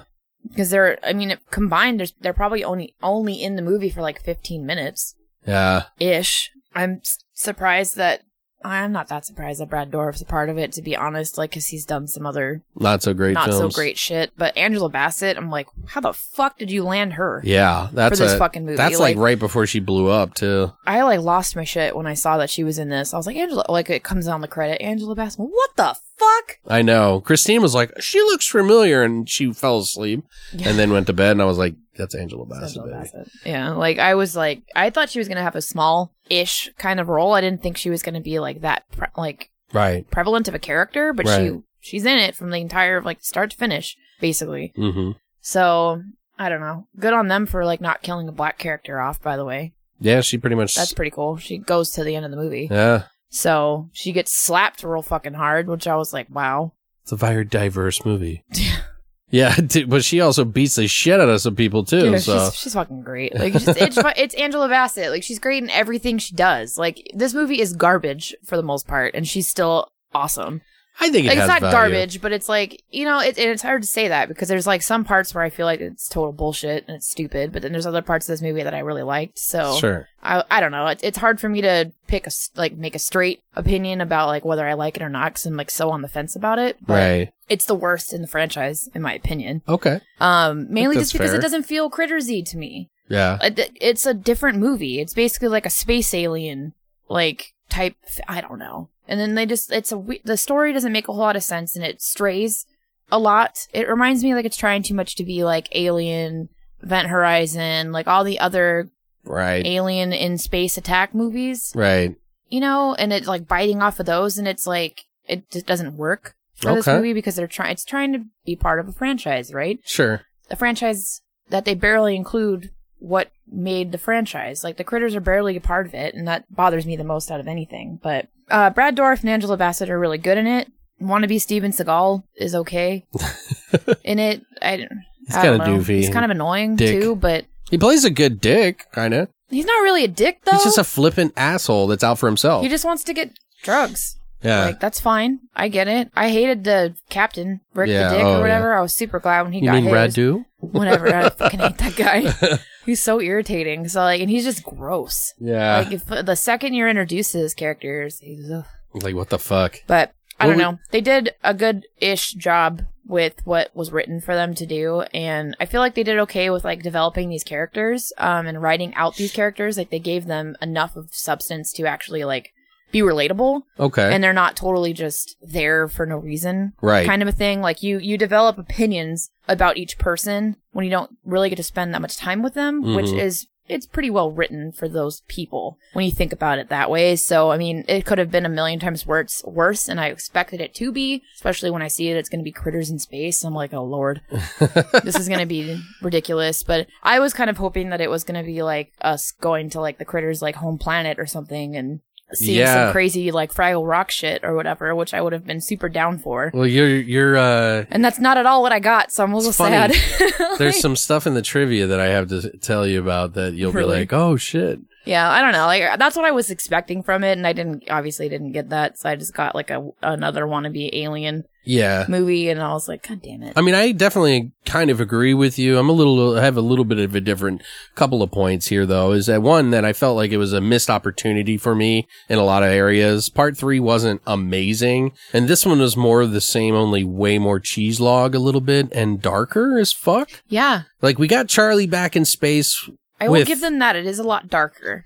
it's not fun. It's not a fun critters movie. It's definitely very serious. Yeah, very serious. I thought so too. We got, you know, like I said, we got Charlie back in space with the critters in space bumping into a crew of humans on a salvage ship, not aliens, which this entire franchise kicks it off with aliens. And it's like, I just feel like, yeah, it doesn't, it doesn't bother me that they went back to space necessarily so much, but what it does bother me is that we weren't able to be treated to any kind of creatures like a group of people being in different, you know what I mean? Like just different diversity of aliens and shit. Like it just would have made it so much more interesting. Like where the bounty hunters were really interesting Right. because they're, you're curious about them. You know, some of the ideas in this were okay, but even those had missed opportunities in them too. And there's probably a little bit to explain on that in the trivia. I wrote this sort of before, um, I did the trivia on this, but it did have Brad Dourif, Angela Bassett, and Anders Hove from Subspecies in it. So it, it, it's got a pretty decent cast. Yeah, it really does. You know, and, and by the way, the 90s always seemed to be about taking movies and franchises into space, essentially saying, this is where it goes when I've run out of ideas or when I want the franchise to die. Like we've got Critters 4 in 1992 in space, Hellraiser Bloodline 1996 in space. Oh my god, that's right. They did take Leprechaun 4, 1997 in space. Jason X, or 10, in space, but that was in 2001. Whatever. A little late to my sort of theories party, but I still don't doubt it was written in the 90s. You know what I mean? That They movie. take everything to space to kill franchises, basically. Right, what they- it feels like. They even had fucking Dracula 3000, which takes it to space, which is like, holy shit. That was in 2004, but still, you get my point. Yeah. But Either as way. you know, and like you said, I feel like it is definitely an alien nod, like big time. Like this is totally almost like the same sort of scenario of Alien and how they're like salvage ships or whatever the fuck, the typical space fucking shit that you run into. But I just don't understand why a lot of these franchises wanted to go to space so much. I know. So Space is cool. I get Yeah. it. But I don't want to get into it too much, but I don't hate every single movie that's in space, by the way. yeah, So I don't But- either. This one isn't a terrible watch. And now that I've actually seen enough terrible films, you know, by doing this podcast For real. and, and, and I've also never seen years so of it. many bad movies. Right. Like it really shines a different light on these kind of movies that I thought were terrible before. And really they were just a disappointment. like I feel like a lot of people get lost up in disappointment in calling a bad movie a bad movie when really when you've seen something as bad as I always mention, Howling Seven, Ugh. You, and, and, and, or, and there's probably worse than that, oh god. obviously. I'm sure there is. But it does, this movie does yield a few fun surprises in the movie, so I can't hate it. And it's a different tone than the rest. Like it is super dark, like we mentioned. It's also, you know, more critters in some way. I don't mean more as in there's a lot more in this movie, like it should have gone, just more critters in general. And I won't feel bad for watching this one again when I go down the franchise hole in the future again. So it's Yeah. not like a big deal. I'd say huge fans of Critters movies will be fine with this. Most will detest it. I don't think it was all that bad. I just, it just missed a lot of opportunities to make some aliens and a better story. But, you know, it makes more sense knowing that they didn't have really that much budget after talking about part three. And, you know, I'm just coming from a, a viewer perspective though, and what my expectations are, not knowing the history of it. I really want, wish I could have seen it go a little bit more 80s sci-fi crazy. Yeah, I agree. So, but I'd probably give this one probably a four. What did you say you would give it? Did I? I don't think I rated it yet. What did you, what would you give it? I same. About four? A four. So it's like a uh, four maybe or three and a less. half or four. Yeah. Compared against the other films anyway. But it's, yeah, it's. I said it's the worst of the franchise in my opinion, um, which I hold by. so. Right. And if you went as far by. as three anyway, and you've never seen it, or maybe, I mean, if you like Charlie in general and you're a fan of him in any regard, this is really just the story of Charlie becoming a man, pretty much. You know what I mean? Or a bounty hunter. Right. I'm a bounty hunter! Like, stop saying it. So yeah, it. this movie gets a four, three gets a five. So you pretty much already know our order, I think. But Brittany's we'll have to like iron out at the end here. No, mine's literally in order, franchise order of appearance, like one, two, three, four. Okay, that's kind of mine too. So spoiler Yeah. alert. I mean, yeah. Well, there is a little bit of trivia on this. I didn't go wild on it, nor did the fucking documentarians of Red Shirt Productions. But they were saying that uh, Rupert, the director, wasn't all too happy about the critters for part four because the Chiodo brothers had pretty much blown their budget on the the the critters that were supposed to be carried on into the next movie Right. uh, and they weren't going to put all their like special help on it. They just had their crew work on it. And so he was not happy about how they ended up, but he also wanted to make this movie so dark in tone and like make it like this completely other thing that I, I think it kind of changed it for a lot of people. Even Barry Opper said that he wouldn't let his 10 or 11 year old kid watch the fourth one because of its dark tone. Yeah, it's definitely. Not, I liked that about it. Right. I feel like it could have been wild and crazy at that point. Right. It's not as silly, but I'm like, at the same time, if you're going to go that kind of route, these aren't really like the the creatures to do it. Right. You know? I think he just wanted to do his version, and this is the only movie he did, right? Yeah. Who, I think- Wait, who are we talking about? Uh, Rupert? I don't remember. As far as directing, I know Yeah, that he he, only only, did wrote this. three and four. So yeah, he probably only did He- direct, directed this too. Yeah, he only directed this, and uh, he actually is a producer. He actually helped produce um, Critters Three. Uh, he did Crossworld's Bones, and he's helping produce the TV series Critters: The New Binge coming out. Oh, that's cool. So, um, also, I did want to mention, I forgot to mention this earlier, guys, but the writer on this movie, who is David J. Schow, uh, or Show, I hope I'm saying that right. He is working on an anthology film called Splatterpunk that has me super curious. I know I am too. So you be, you guys might want to keep your eyes out for that It's one. It's in post right now, right? I don't know. I didn't. I didn't see it say post or anything. It just I saw it as like you might be right about post though. But back on trivia, the set that they did for this, I thought was pretty cool, and they talk about it quite a bit because they said that the guy who worked on it did like magic, and yes, like that's not bad. the the one of the producers who worked on the set design and everything like that actually went on to work for Lord of the Rings, so he's obviously not doing too bad Right. and he learned how to squeeze a nickel for every, you know, penny it's got. You know what I mean? So they were even going to use the set of that to try to, David Schow was like, Hey, why don't we make a quick Roger Corman 10, 11 day shoot sort of movie with the same set? Because it's just like a waste if we don't. And they never got to. So, but it was a pretty cool set. Like I thought it was a decent Yeah. set. Didn't they use pieces from some other movie? Uh, maybe they usually do that kind of stuff in studios, but I don't think so. I thought it think was, they like, just use left- trash. Leftover pieces from some other like alien movie or some shit. Oh, they did have. Um, I think it was in part three, uh, Critters three.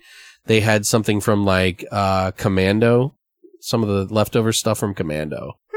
But I don't think in part four. I don't remember hearing anything anyway. But they were going to make a haunted space movie with that set that they never got to to do. Oh, that would be cool. That's what I'm saying. Like you don't have really many that many. I like weird space like space movies. So I, I, don't I know, like, weird, cheesy, fucking like Roger Corman '80s fucking uh, sci-fi hor- movies, like sci-fi Yeah. horror. So, um, I, I agree with that. I don't hate everything that goes to space either. But they were kind of talking about how all of them like wrapping it all the whole franchise up and like what they thought of it and were they proud of it. And they all were very proud to have worked on it. And they really loved the franchise regardless of how well it did. They just were they said they never had any issues working on any of the movies ever. And it was just a, it was a pleasure. They only have fond memories. But the Chiodo brothers said that they would and this is where I mentioned you earlier why you might like this, but they said that they would love to see what happened on the prison asteroid sector 17 before it in a prequel and why they got sent to that yeah, on the prison planet or prison asteroid. Yeah, missed And opportunity. he was like, "Man, that's a really good idea. They should do that." Cool. Maybe they'll do that for the series. Yeah, I mean, I mean, they talk about it. They kind of left it open for people to do what they wanted after it, but Are the brothers involved for the um series too? I I don't see anything about them being on the new binge. Uh Mm. So it doesn't say who's working on Critters a New Binge uh, for it just yet, but uh, we'll check it out. Okay. We'll see. So, but yeah, I don't know. Maybe they'll get credits just for like their design. Their original creation. yeah, because it is they. That's kind of what they do with like story. That's why you see uh, Gary Brandner on every fucking Howling movie, Yeah. even though like he had really nothing to do with all of them. so, He's probably like, stop including me. but that's pretty much all I had for the trivia anyway. So, Yeah, there's not a lot for either of these movies. Yeah, well, these aren't the most popular ones, and it's it's you're lucky to have found anything really. Yeah, and that's how I felt. So I was like, eh, I'm getting like three pieces of information. It's good enough. At this point, we're probably going to be spoiling a lot for you guys. So if you don't want to listen, if you do, let's go down the fucking hellhole together. Let's do this. So the movie starts off with pretty much how the third one ended, with the whole pod crashing, Charlie putting the eggs in the storage, and then he gets accidentally shut in in this movie. Accidentally. Yeah. Fast forward to space, like they show space, and all of a sudden you see what it looks like you're zooming through space, but really it's just a kid juggling balls that look like planets. Um, and he's marking his calendar and it's July 2342, 500 years into the future. So he's on this spaceship and you see Brad Dourif's character, Angela Bassett too, and the crew find the pod in space and they're looking to score a little beer money, as they say. That's what Bradley Dor, Brad Dourif's character says, Al. But they, uh, they get a call from Tetra of the TerraCorp or TerraCore and offer the salvage ship three times the regular salvage price. And they, he's about to argue with the TerraCorp guy, Rick, uh, Rick the Dick, the captain. And Angela makes it go fuzzy and she's like, hold on, we're, I think we're Ug. losing you. Huh? It's Ug, by the way. TerraCorp guy or whatever. Yeah, it is. Yeah. but they don't say his name yet. Yeah, because Charlie hasn't. But Angela, Angela Bassett, uh, she loses the signal on purpose because she can tell that the captain's like going to try to like get more out of him. And she's like, take the offer. She's like, because they apparently are afraid of TerraCorp, So they don't want to mess with them because they, they're kind of like new to them. They're aliens to them, but they, it's 500 years in the future. So they kind of have some idea of them. And, uh, they, they end up landing near one, on one of TerraCore's like nearest stations, which is like three days fucking travel time away. And they find that it's derelict and abandoned and everybody is left. And then they find out, you know, that basically later on you find out that the core of the, the station is about to explode, which is a big thing. But they get on the ship and they're all going their different ways. Bernie wants to find the pharmacy to hook up on drugs. Angela Bassett's character, Fran, goes to the shower. And while Fran's showering, Captain Rick the Dick tries to put on the moves on her in the shower. Hilarious. Yeah. And she's like, and she, he's like handing her a towel and she gets, she punches him in the face and he's like all wet and his fit, the look on his face is pretty fucking priceless. Yeah, it was good. That was actually really good. Like he looked really angry, and like the other guys, Bernie and like somebody else, is like laughing. It's uh yeah, it's Brad Dourif's character. Oh, Al. Al, and then Bernie You're laughing at him, and then Ethan's like just Mind your own fucking business. Ethan gets shoved into the wall a second time, and he didn't even do anything. yeah, Aw, like Jesus, poor little dude. and, and he storms off louder than an eight-year-old. You know that has to go to bed. Poor little fella. No, But he decides to, of course, beat on the pod because he's angry about his genitalia not being touched and his face getting smashed by fucking badass Angela Bassett. so great. And t- he's like trying to figure out what's inside, I guess. And then he shoots it a few times with like this big ass laser gun. Meanwhile, Al, Brad Dourif's character, and Ethan trick the computer to give them access to the station. And how they do it is so stupid.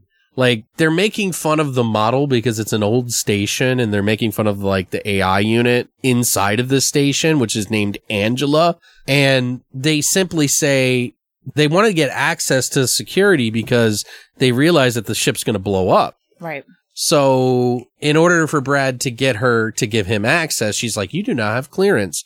And she was like, Angela, do not give me access to security. Absolutely do not. She's like, security access granted. Like, that's not how AI works. It's like this reverse psychology type like concept. Yeah, like a It's fucking stupid. Looney Tunes joke. Yeah, You know what I mean? stupid, and then he's like, "Oh, just like my ex-wife Yeah. yeah, he did say or that. whatever." Like she does. Can't believe it. Just like my ex-wife. does whatever does the opposite of whatever I tell her, and I'm like, "Oh, fuck off." so stupid. it's funny though. Um, but they find out, you know, the station's nuclear core and, you know, it's about to go critical in what they say a month. And that's Yeah. why everyone left. But it, it does seem to be like a running gag in the movie with that AI voice, Angela, as Ethan can't figure out how to take the elevator anywhere because the AI th- is arguing with him. He's like, take me down to floor four. And she's like, down is a relative term in space where we do not have a down or up. I know. It's like, oh my god. And That he's was like, like- five minutes of shenanigans. Yeah, it was pretty ridiculous. I was like, just walk there. Take the stairs. they, Gotta he- have stairs. they don't really show how he figures it out, but he takes it down to the loading bay, um, where they drop the fucking pod off for the TerraCore people, and he runs into Captain Rick, who is having a Tommy Wiseau moment. And, uh, and boy, does he look sort of act like him too, a little bit in this moment. I don't know why. like, I'm not trying to make fun of him because I liked him in subspecies and everything, but like, he does, for whatever reason, seeing him be normal kind of reminds me of Tommy Wiseau. What are you doing, Mark? Like, like I don't fucking know. But like he he decides he's gonna beat the shit out of Ethan, of course, with a fire extinguisher across the face, and then chains him up too for some fucking weird reason, like angry as fuck. Like he's still mad his genitals are small. Yeah, I don't know. Yeah, that's just some like man rage. Yeah, totally. Weird man rage. I don't get it. He finally cracks open the pod and Charlie fumbles out like, "Oh, thank you, man. You, you, you saved my life. I've been in there forever." And then uh, he searches the pod cabin. He's like, "Well, clearly you're not." He's like, "Are you it? Uh, there's got to be something more in it than you." And Charlie's like, "We're in space, aren't we? Are we in space? Yeah, I think we're in space." Charlie, But this is stupid. he goes the the Rick the Dick captain goes in there and he had accidentally shot the cooling bay inside of the pod with his laser gun, which the you know the Krite hatches and like comically one of them bites his arm and then jumps into his mouth Dope. With his little legs kicking. It was so cute. it was so cute. It's got like little duck legs. Little dee- dee- dee-. I don't. I loved it so much. It was the cutest shit. It looked kind of gory. It's fucking creepy. Like it's Yeah. weird. Like because his mouth is all expanded out because this fucking critter is inside eating him from the inside of his mouth and his throat and shit. Literally, it's fucked up. Like it I is- thought so. It's pretty gory. And he, you know, he's banging, banging, banging this one critter against the wall a million times, the one that's on its arm, as he's just getting eaten alive from the inside of his mouth with this other critter that's kicking its little feet. He's like. I don't know, like it cracked me up, and it was it chokes him out though, and he Yeah, dies. he does, yeah, and it is was kind of so good. fun. I loved his death. His death was the, like the most brutal. Yeah, you fucking die, you piece of shit. But Fucking ass hat. Charlie, Felt there's like this little comical moment in there too, where like Charlie is fumbling with a laser gun, and you see the like blue light on top of one of the critters' heads, and he shoots off the hair of one of the critters. Do you remember? And it was like a little baby critter. Yeah. oh, Yeah. poor thing. He Kind of like, like no they did anymore. in part two, where he's like, bitchin'. Yeah. So I thought it was kind of silly. It was a little funny moment. But then, uh, Charlie uh, helps down Ethan and they both kind of go to find the critters and like he tells them the story about everything. But the other part of the crew goes down to the bay and finds dead Captain Rick the Dick. And, uh, they kind of are like, where's Ethan? You know, like what's going on? Like they, they don't understand what's happened, but they see like some weird shit's happening. But Ethan and Charlie end up falling into the disposal system in this like weird Star Wars homage. Remember? Yeah. It's like, which Angela, the station AI says they will dump the waste with them in it. And they're like, we're not waste. And, and she's like, waste does not actually respond. And I do not accept, uh, waste speaking to me or something like that. be- yeah, pretty much like I don't listen to waste particles or something like that. Yeah. which is a running joke that occurs again later when it's really funny when it does actually. like at the end, I was like, nah, fucking bitch. right? they pull the, uh, you know, the old opposite Oh, game, I don't basically. take orders from waste products or something like that. Yeah. Yeah. Anyway. But they pull that old opposite game with her again and she falls for it and lets them out, but it just stops the counter of disposing them out into space and they go through a air vent. I guess like the most strangely placed air vent in the world. Right. Like, which is kind of weird, like, but whatever. It's, you know, it's a low budget film. So Charlie, he then finds out that he's 500 years old. And this is where Bernie's a huge prick. Oh yeah. Cause he's like, wait, let me see your ID. Like Ethan's like, let me see your ID. And he's like, he's like, this is like 50 years expired. And he's like, 50 years? It was just, ne- uh, oh, it's probably expires next year. And he's like, no. And then they find out that he's like, it should be 1991 or whatever the fuck it was. And he was like, uh, Charlie, it's 2342. You're half a century old. And he's like, wait, so that means everyone I know, yep, they're dead. Fucking toast. Bernie's all yelling at him. I'm like, damn, Hey. dude. He needs his drugs. Okay. He's clearly fiending. It's like, I don't want to have this conversation. Yeah. Just give me fucking They're all dead. Adderall. Fuck you. I need some Adderall, some fucking, Whatever these blue space pills. what's are. the synthetic heroin called? Fucking, uh, Oxycontin. Oh, okay. He's like, give me some Oxycontin. God damn it. His, gri- his gr- fucking stupid ass. But I'm trying to think of the other one. Suboxone. That's, That's- the word I'm looking for. he is actually craving like drugs at that point in time. So he starts rummaging through the station's pharmacy because he finds like the, the key card or whatever. And he's like in heaven and he drops it all over the floor and shit. And they're like, Hey, there's critters coming outside of your door. You might want to get out of there like right now.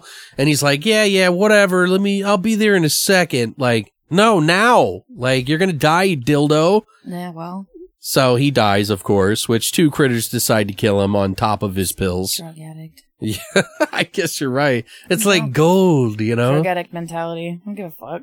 You just need your drugs. I don't care if there's a gun to your head. It's like if you have the option to take your drugs, you're gonna get take your drugs. As, as he's dying, he's like trying to crush Trying up to- some pills.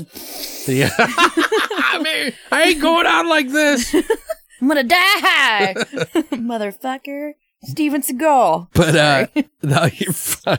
But Al, Brad Dourif's character is like, let's get the fuck out of here. Oh, why I hate him, by the way, why he annoys Oh, me is because he smacks his gum the entire fucking movie. Like he has gum in his mouth the whole time, and he's like smacking it as he's talking and chewing it loudly. oh, I hate that. oh, I see what you So mean. it's like a big pet peeve thing for me. right. Okay. So yeah, I did. I love Brad Dourif. So I You better like, watch yourself now, and everybody's going to hear your voice when you when you do it. And I won't be able to cut him out. You're fucked, Brittany. You set the precedence. I'm just kidding. I, I don't know. I don't like gum smacking annoys the I was wondering why you didn't me. like him. I, I, so annoying. The whole I can't listen to him talk because it's like I get so distracted. You know what I mean? It's like when people chew food with their mouth open or Right. talk with food in their mouth. sure like, bothers you. or when I'm talking to someone on the phone and they're eating on the other end. I you know what see. I, mean? I don't Like, mind that. I can't do it. I don't like listening. To people. I mean, if they're like chew. chomping down, like I'll tell people, I'll be like, "Yo, dude, I'm eating because you called me in the middle of me eating." yeah, I, d- I can't stand like people chewing. I don't know. It's a weird. It's a wait. Stop. Nope. nope. Anyway, It's a weird trigger thing for me. I don't. I don't know, and it's it's not uncommon. A lot of people hate it, but So, but he does say one thing that I did like, which is like, let's get the fuck out of here. I don't give a fuck about anybody or anything. They can deal with this mess themselves. yeah. And they run and the station detects a leak suddenly. So clearly the station's about to blow because the, the radiation or something. I don't know. And then it locks them in a hallway, but they escape somewhere through some bottom floor access panel. And meanwhile, the critters have accessed the station's main hub. They're like sitting at the big desk and like typing all comically and like looking for an escape co- escape pod. And they like set a course for Earth. like they show that they're headed back to Earth. But, um, they finally get on the salvage ship that they were originally on, and Al shows Charlie his antique revolver and bullets. And this was kind of was like, like Colt 45 yeah, whatever, it was like a Colt 45. which is pretty funny. And he's like, he's like, well, I'm always been a 38 special kind of man, you know, myself. And, and he's like handing, delicately handing him, he's like, do you have any bullets for these? And he's like, yeah. And he like opens it like delicately, like it's some antique dealer. And he just grabs them and he's just like, whatever. Charlie's like, five of the bullets. He's like, I don't know if they'll work. There might be a, a, a few in there. He's like, yeah, every now and then, every, I'll get a, a couple duds in there every now and then. Such is life. Sometimes you just get some duds every now and then. Right? But the funny thing is, is like Charlie's like they they they find the critters again, and Charlie starts firing the gun and kills one of them. But after shooting bullets into the whole fucking mainframe of the ship inside the fucking thing, and Ethan calls him a fucking idiot. He's like, "You're a fucking idiot!" Like, But I got him. he's like, "But I got him though, right?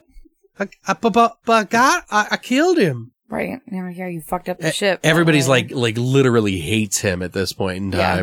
And uh I mean totally feels bad, man.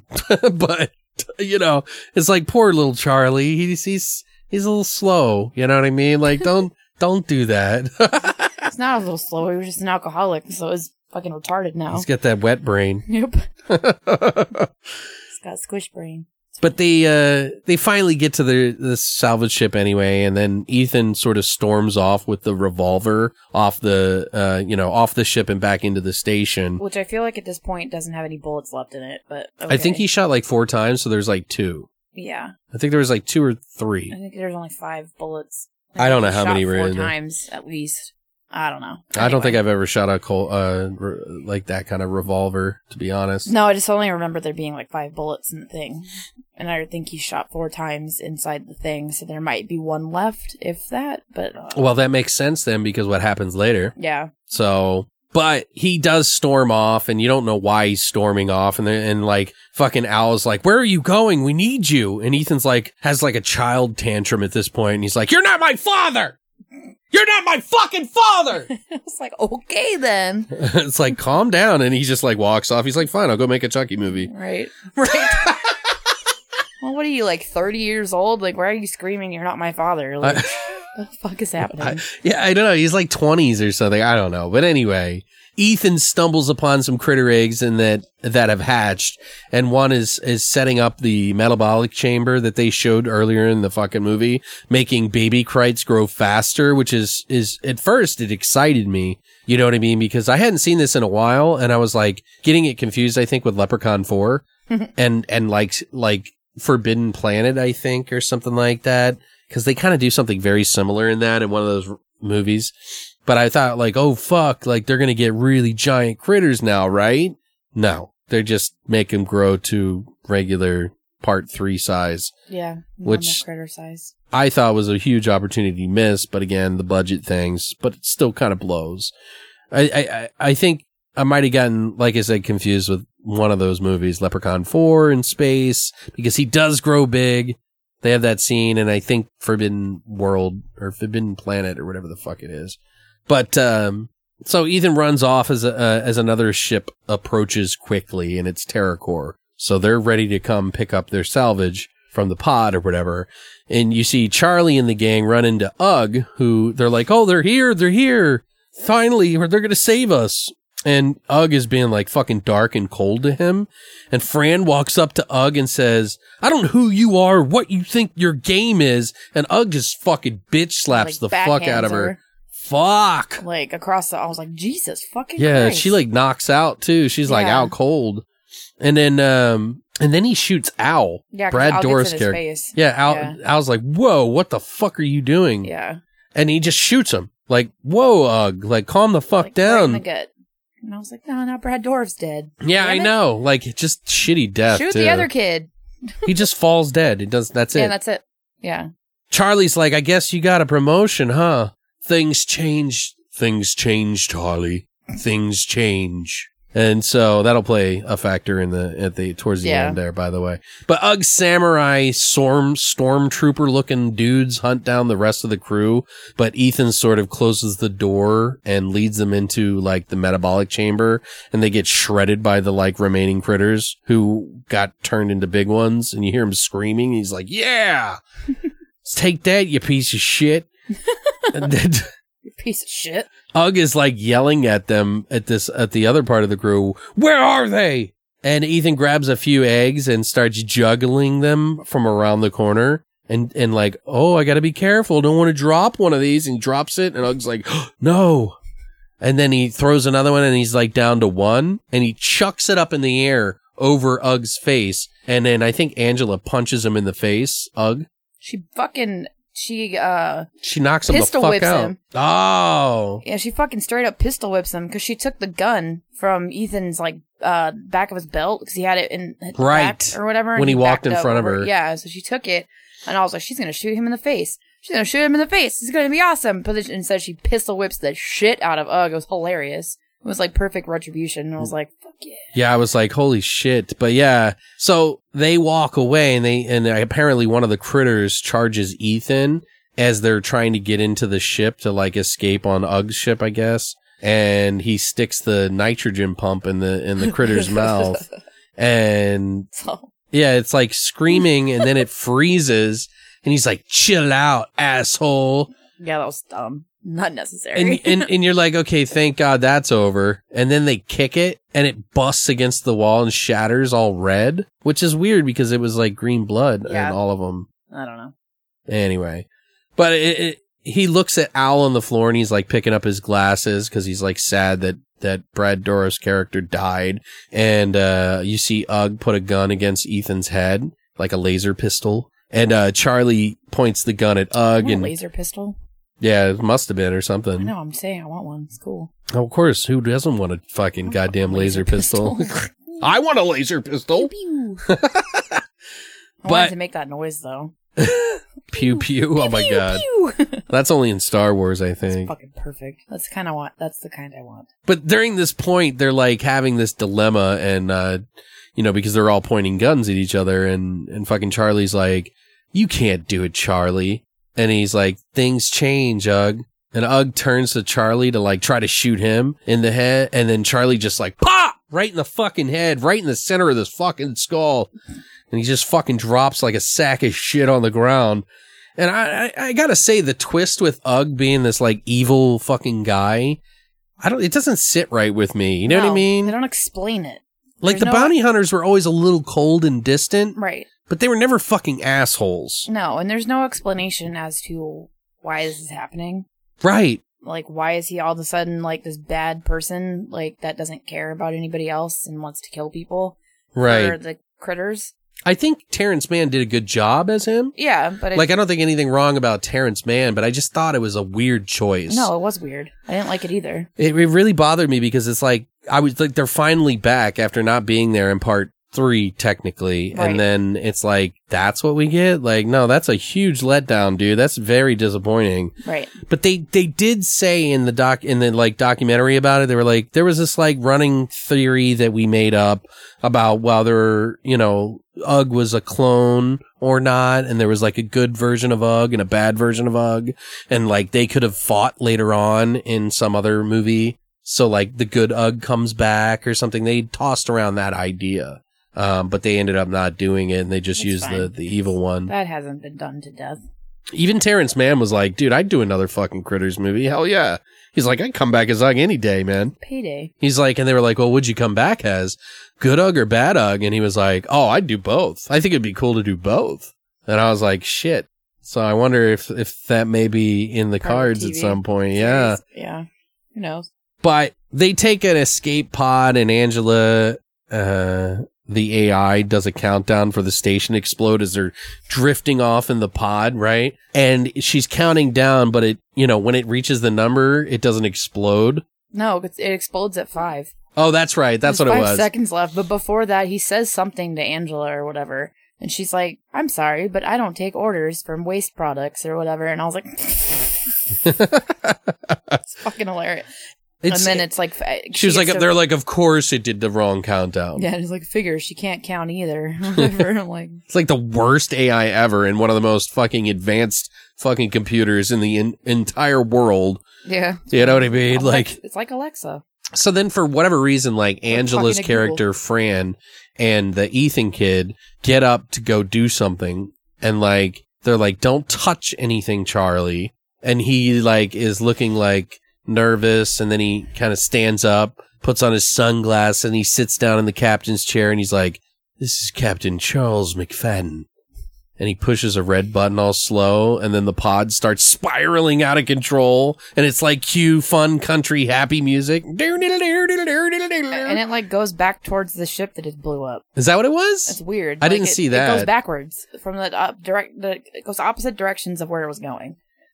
And I was like, "What is the point of this?" It's it's a really weird ending for such a was- tonally dark movie. You know what I mean? Like some of the like the funny moments mm. really weren't funny because it just didn't fit. Mm-mm. It didn't fit tonally, but yeah, he wanted this like stark space epic saga and the director and like it was, you know, like it had its funny moments, but the way that they drew, they made it and then put the music to it, like the music was okay, but it was like dark, you know? Yeah. So, Also, why would you leave him alone with anything? right. He's like a fucking five year old. Yeah, like tie him to the fucking chair, like knock him out, whatever you're gonna His do. ass in there. He's a liability. We've talked Freeze about this in the again. past. Freeze him. Do something. Throw him off the ship. I don't give a fuck. like, why? I'm like, of course he's gonna touch a fucking button. Like, I was kind of hoping he'd just explode the Dude, ship. he does it all slow, but- like he's like rubbing on a labia or a nipple or something. Mm-hmm. Oh yeah, red Like, button. playing with it, and it's weird. You know what? It, you know what it reminds me of is like fucking uh, salad fingers. Where he's like, oh, the red I like water. when the red water comes up. Rusty spoons. Rusty spoons. Fucking salad fingers. I still haven't watched the new one. I did. It's weird. It's it's always weird. Yeah, they took him like 10 months to make that, so it's, I wouldn't expect a new one anytime soon. yeah, which is nuts to me. I'm like, Right, they used to dude. crank that shit out like every week. Well, yeah, I think he did. It was just one guy who did it though. So you're going to remember, like, that's a lot Yeah. to visualize. So, but on a whole though, what do you have any, what are your final thoughts, um, you know, about this? We already know your order one through four. Yeah, literally like release order one, two, three, four. Same here for me. So Um, I don't know. Uh, this is not. on the franchise as a whole, then. Yeah. Uh, this isn't is overall like a pretty decent franchise in my opinion. So I feel like they stopped when they should have stopped, or they could have stopped at three. I almost feel like they should have stopped at three, but four wasn't horrible. It just wasn't necessarily a critters movie in my opinion. I'm glad that they stopped making them after four and they didn't continue on anymore because it could have went right like real fucking bad. Yeah. And Well, I don't think there's going to be much funding for it though. But yeah. yeah. which is fine. Like, just stop, stop. Right. I kind of feel like they should have stopped it too, you know, or just stopped after three and not have to taken it into space. But whatever. I've seen worse franchises, Yeah. obviously. So, and there are worse franchises out too that I have yet to see. I can guarantee it. Oh yeah, I'm sure. There's there's know, worse there's- movies that we just so it's like a thing in horror, like where like d- we just want to like overdo everything. I feel like we just beat a dead horse like a million times. Where it's like, oh, we have a successful franchise, so let's make twelve other fucking movies following it that are all going to be really loosely based from on the character. And I feel like sometimes, like, Sometimes depending on the crew or the producers, they like enjoyed working on it, so they want to do it again. yeah, Or and it's like, and I get it, and I understand like the mentality behind why yeah, that it happens. feels like these are passion movies for for them in a way. Yeah. Like you know, like there was enough success, and they always they kind of wanted to just continue it. they did keep two of the main actors Right. throughout all of the movies, Right. which is pretty cool. Even though Ug's only in for like five seconds of the third one, like it doesn't matter. Like they still kept one core actor from number one that went all the way to four, and that's pretty unheard of in any franchises. Like they don't really continue past like the second or third movie. Um, so I don't know. Like they did it overall a pretty good job. It's an enjoyable franchise for me. It's you know it's one that I would watch again Yeah. if I had to. I Sure. guess like That's not something you just Am I willingly going to go watch it again? Probably not. right, but you probably Um, watched part one. Yeah, part I love part one. I think part one's just a classic. Like I don't, you know, it's it's not one of my favorite movies personally, but it's Yeah. it's one of it's up there. Like I said on last week, like I like Gremlins more than I like Critters, but Yeah. I don't like Gremlins that much either. So you know, there's just something about I've been wanting to watch Gremlins one and two now, yeah. just because of this movie. I Honestly, like. I, I mean, and I like the Gremlins movies, but yeah, again, it's just not my favorite thing. I don't like cute little, little cute things or whatever. Like, I just want to kick them. Like, they don't. they don't freak me out. They don't scare me. Like, I just think it's fun. and I mean, it is fun, and that's what I liked about when you suggested wanting to do this franchise. I was like, sweet, it'd be a fun one. Yeah, you know, they yeah. just enjoy it, and you know, you could you can thoroughly enjoy all of these movies. Not so much the fourth one. The fourth one's a little dry, but I don't ever really remember being scared of the Critters movies. Like no, I was even kid. when I saw it when I was a kid, I wasn't scared of it. yeah. So But for me, this is like a huge nostalgia trip for me. Uh, I haven't seen parts three and four in like forever. It feels like I feel like I did watch them semi recently, but I definitely did not watch four. Like Yeah. I don't remember four. I haven't seen four since probably 90s, maybe like early 2000s. Right. Like, so it's been a while, but it was really, I, I think, I think all of these movies belong together in the franchise, whether you like them or not, like whoever you are listening, you, all whoever.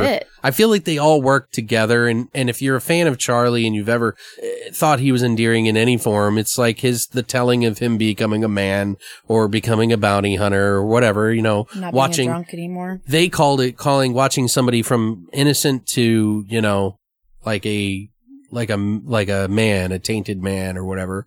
So it's kind of an interesting but i found like there was did you ever catch did you catch anything else in this movie? Like i remember Domonic Muir who wrote the original screenplay in the first one said that there was a western theme and they all kept that true to every single one of them. They did it in part three when when charlie disappears and does the classic like uh, lone man walks away and they thought he just left without saying goodbye or, or getting any thanks, even though he helped them all. hmm like he didn't want anything. So it was just part of the job. And that was kind of a very westerny kind of thing where he would just like walk off and disappear or something. Um, there was also the trope of, um, strong women in this movie. hmm Like for me, you had Dee Wallace in part one and the sister who essentially raped Billy Zane. I mean, can you blame her though? No. Huh? I'd, I'd rape Billy. Huh? Zane, Am I right? I mean, I wouldn't rape him, but I'd touch his butt. I mean, not for me, but you get, you get the point. But I'm just saying, like, it has some role reversal there. Yeah, part two, Megan, as she's the tough, hard nosed reporter who, you know, kind of takes charge. She's like ready to take on the situation. You know what I mean? In part three, you have Annie, the lead, being in control and kicking ass, and the neighbor Marsha, who I kept calling Sarah Connor. You know what I mean? Even though Yeah. she kind of bumbled her way into the, you know, catching herself on fire. she was stuck outside the entire time. oh my God! but then you, Where'd ha- she go? and you also have the lady, the old lady, Mrs. Minich, Minich, Menzies. Menzies, whatever. I just don't know how to say that name. Menzies. Uh, uh, old lady Menzies. just Old got a bad case of the Menzies. Menzies. Menzies? What is that? Period. Menstrual shred. Ah! Menstrual cycle, Jesus. Menzies. With the, uh, but she had that, like, the cleaver, you know? And then in part four, you got Angela Bassett punching dudes like a beast and her living to the end. So it kind of broke a little bit of the tropes and, you know, did a little bit more than a lot of, uh, 80s and 90s movies really gave, uh, some, some women or, you know, whatever. So I thought that was kind of interesting to point out. But another theme is, yeah, just the Charlie growing, like becoming stronger and more smart as he went on. Right. You know, not as bumbly by the fourth film. He's not drunk anymore. Yeah, well, so, so for all you guys out there who are drinking right now and thinking about changing, you can become a bounty hunter. like, I mean, all it takes is, It's like the guy with the mullet. yeah, dude. Like, you can be somebody. Like, you don't have to just drink your life away, man. Just uh, get out there and follow the old Charlie method. You know, get out there, kill some fucking Krites. But anyway, guys, I hope you enjoyed our breakdowns of these movies and uh, what we thought about them. Um, we probably be a little while before we do a franchise again, um, but we probably will do like record like one through four. Uh, There's four of those? yeah, four of them. Lord. Yeah. Um, so we'll do those in the future. We have done some of them in the past. I think we did one and two or something, or just two.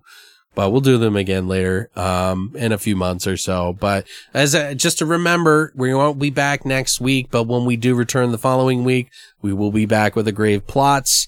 So expect to have, uh, your minds fucking blown with our goddamn genius, uh, creations. Um, if you, if you don't know what Grave Plots is and you're just listening for the first time, holy fuck, what have you been missing? Go back and check out all the episodes of all the movies that we made up on the spot by pulling a name out of a hat. All right? Thank you guys so much for coming by this week. And uh, as always, Stay weird, monsters.